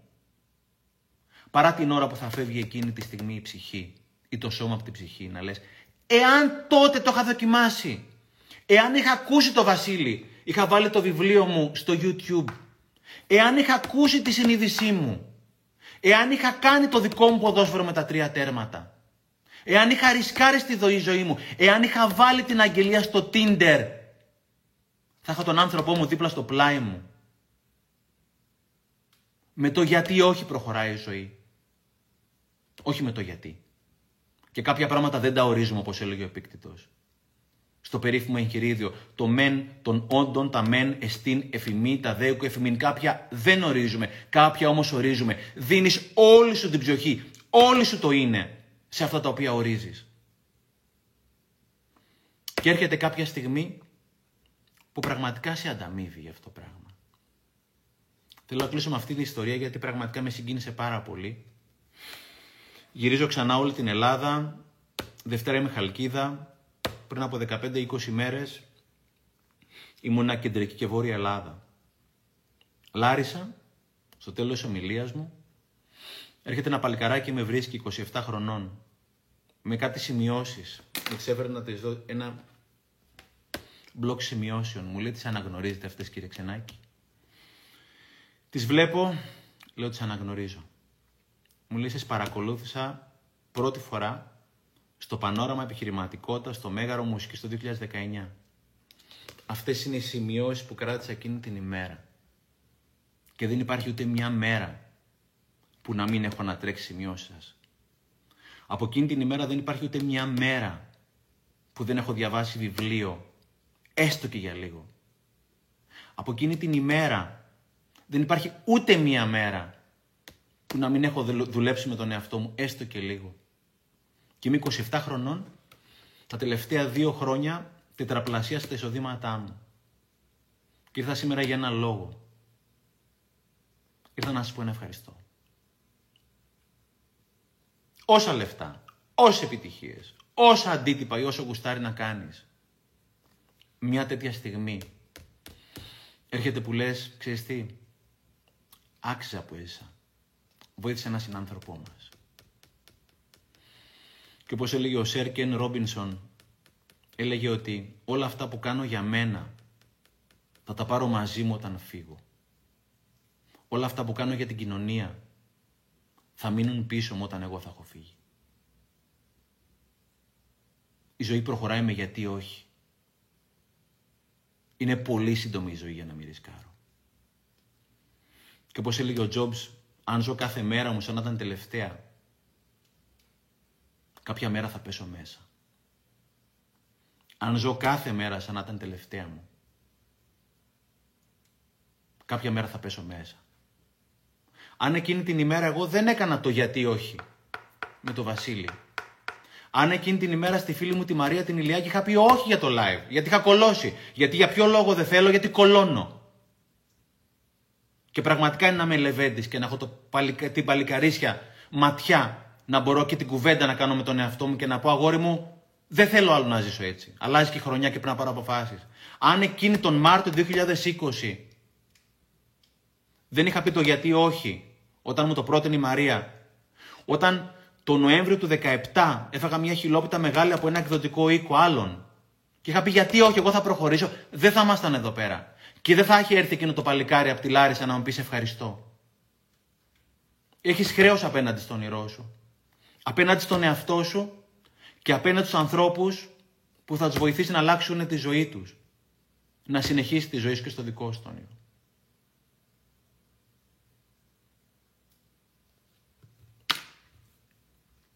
Και να θυμάστε αυτό με την τούρτα με τα 16 κομμάτια. Εγώ ευχαριστώ ανδρομαλού μου πολλά πολλά φυλάκια στο νησί μας. Εγώ ευχαριστώ πάρα πάρα πολύ. Δεν, θέλει, δεν έχει φίλο η παλικαριά ακριβώς αυτό το πράγμα παιδιά. Εννοείται.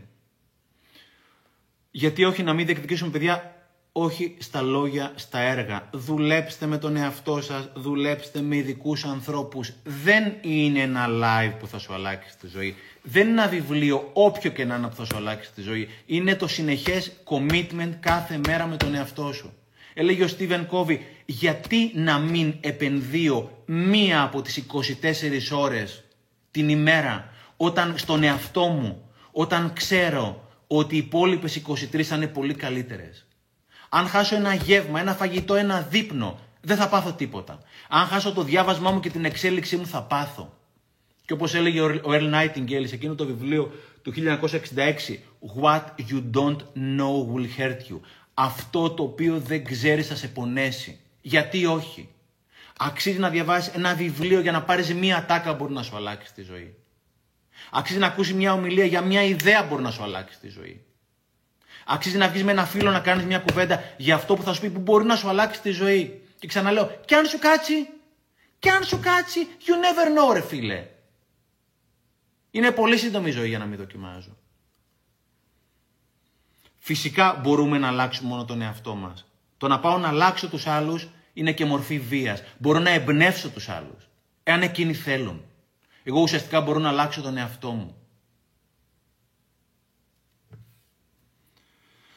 Να είστε καλά. Το live, we don't know what we don't know. Με τσιγκλάτε να συνεχίσω λίγο ακόμα. Λέει φίλη ο φίλος, δεν ξέρω αυτό που δεν ξέρω. Λέει ο Μάσλο, υπάρχουν τέσσερα στάδια για την εξέλιξη. Το πρώτο στάδιο είναι η ασυνείδητη ανικανότητα. Δεν το ξέρω και δεν το ξέρω, δεν το ξέρω. Το δεύτερο στάδιο είναι η συνειδητή ανικανότητα, όπου πλέον δεν το ξέρω, αλλά ξέρω δεν το ξέρω.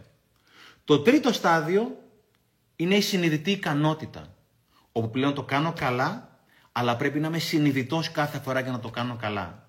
Όσοι από εσάς οδηγείτε, είναι την εποχή που μαθαίναμε να οδηγούμε, που κάθε φορά έπρεπε να θυμάμαι να τραβάω το χειρόφρενο για να μην το ξεχάσω. Το τέταρτο μαγικό στάδιο είναι η ασυνείδητη ικανότητα, όπου πλέον το κάνω σωστά χωρίς να το καταλαβαίνω γιατί έχει γίνει, είναι οτοματίστη, είναι η νέα μου κανονικότητα. Του Βαγγέλη η κανονικότητά του είναι ότι εμπιστεύεται στους ανθρώπους. Του φίλου μου του Κώστα η κανονικότητα του είναι διαβάζει.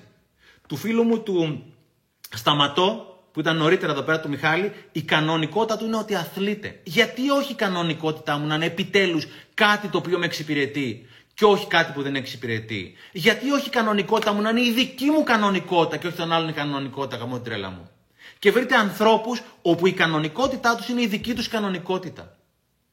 Προκειμένου να φτάσει στο σημείο και η δική σας κανονικότητα να είναι η δική σας κανονικότητα. Γιατί με όποιον δάσκαλο καθίσω τέτοια γράμματα θα μάθω. Κλείνω όλα αυτά. Αύριο θα είμαι χαλκίδα. Ναι, ναι, ναι, θα είμαι χαλκίδα αύριο. Το απόγευμα 6 ώρα έχω βάλει ένα story ούτως ή άλλως. Ευχαριστώ πάρα πολύ, παιδιά. Ε, το live θα αποθηκευτεί στη σελίδα μου, θα ανέβει και στο YouTube. Ένα πολύ πολύ μεγάλο ευχαριστώ που 1500 άνθρωποι κάτσατε εδώ πέρα μία μισή ώρα να ακούτε τις ιστορίες. Είμαστε όλοι ένα, ο ένας εμπνέει τον άλλον και ξαναλέω, Instagram, Facebook κτλ. Είμαστε όλοι φίλοι. Δεν υπάρχουν followers και non-followers. Δεν υπάρχουν δάσκαλοι και μαθητές. Είμαστε όλοι μαθητές αυτή τη ζωή. Τουλάχιστον αυτή είναι η δική μου η άποψη. Ένα πολύ μεγάλο ευχαριστώ. Καλό νύχτα.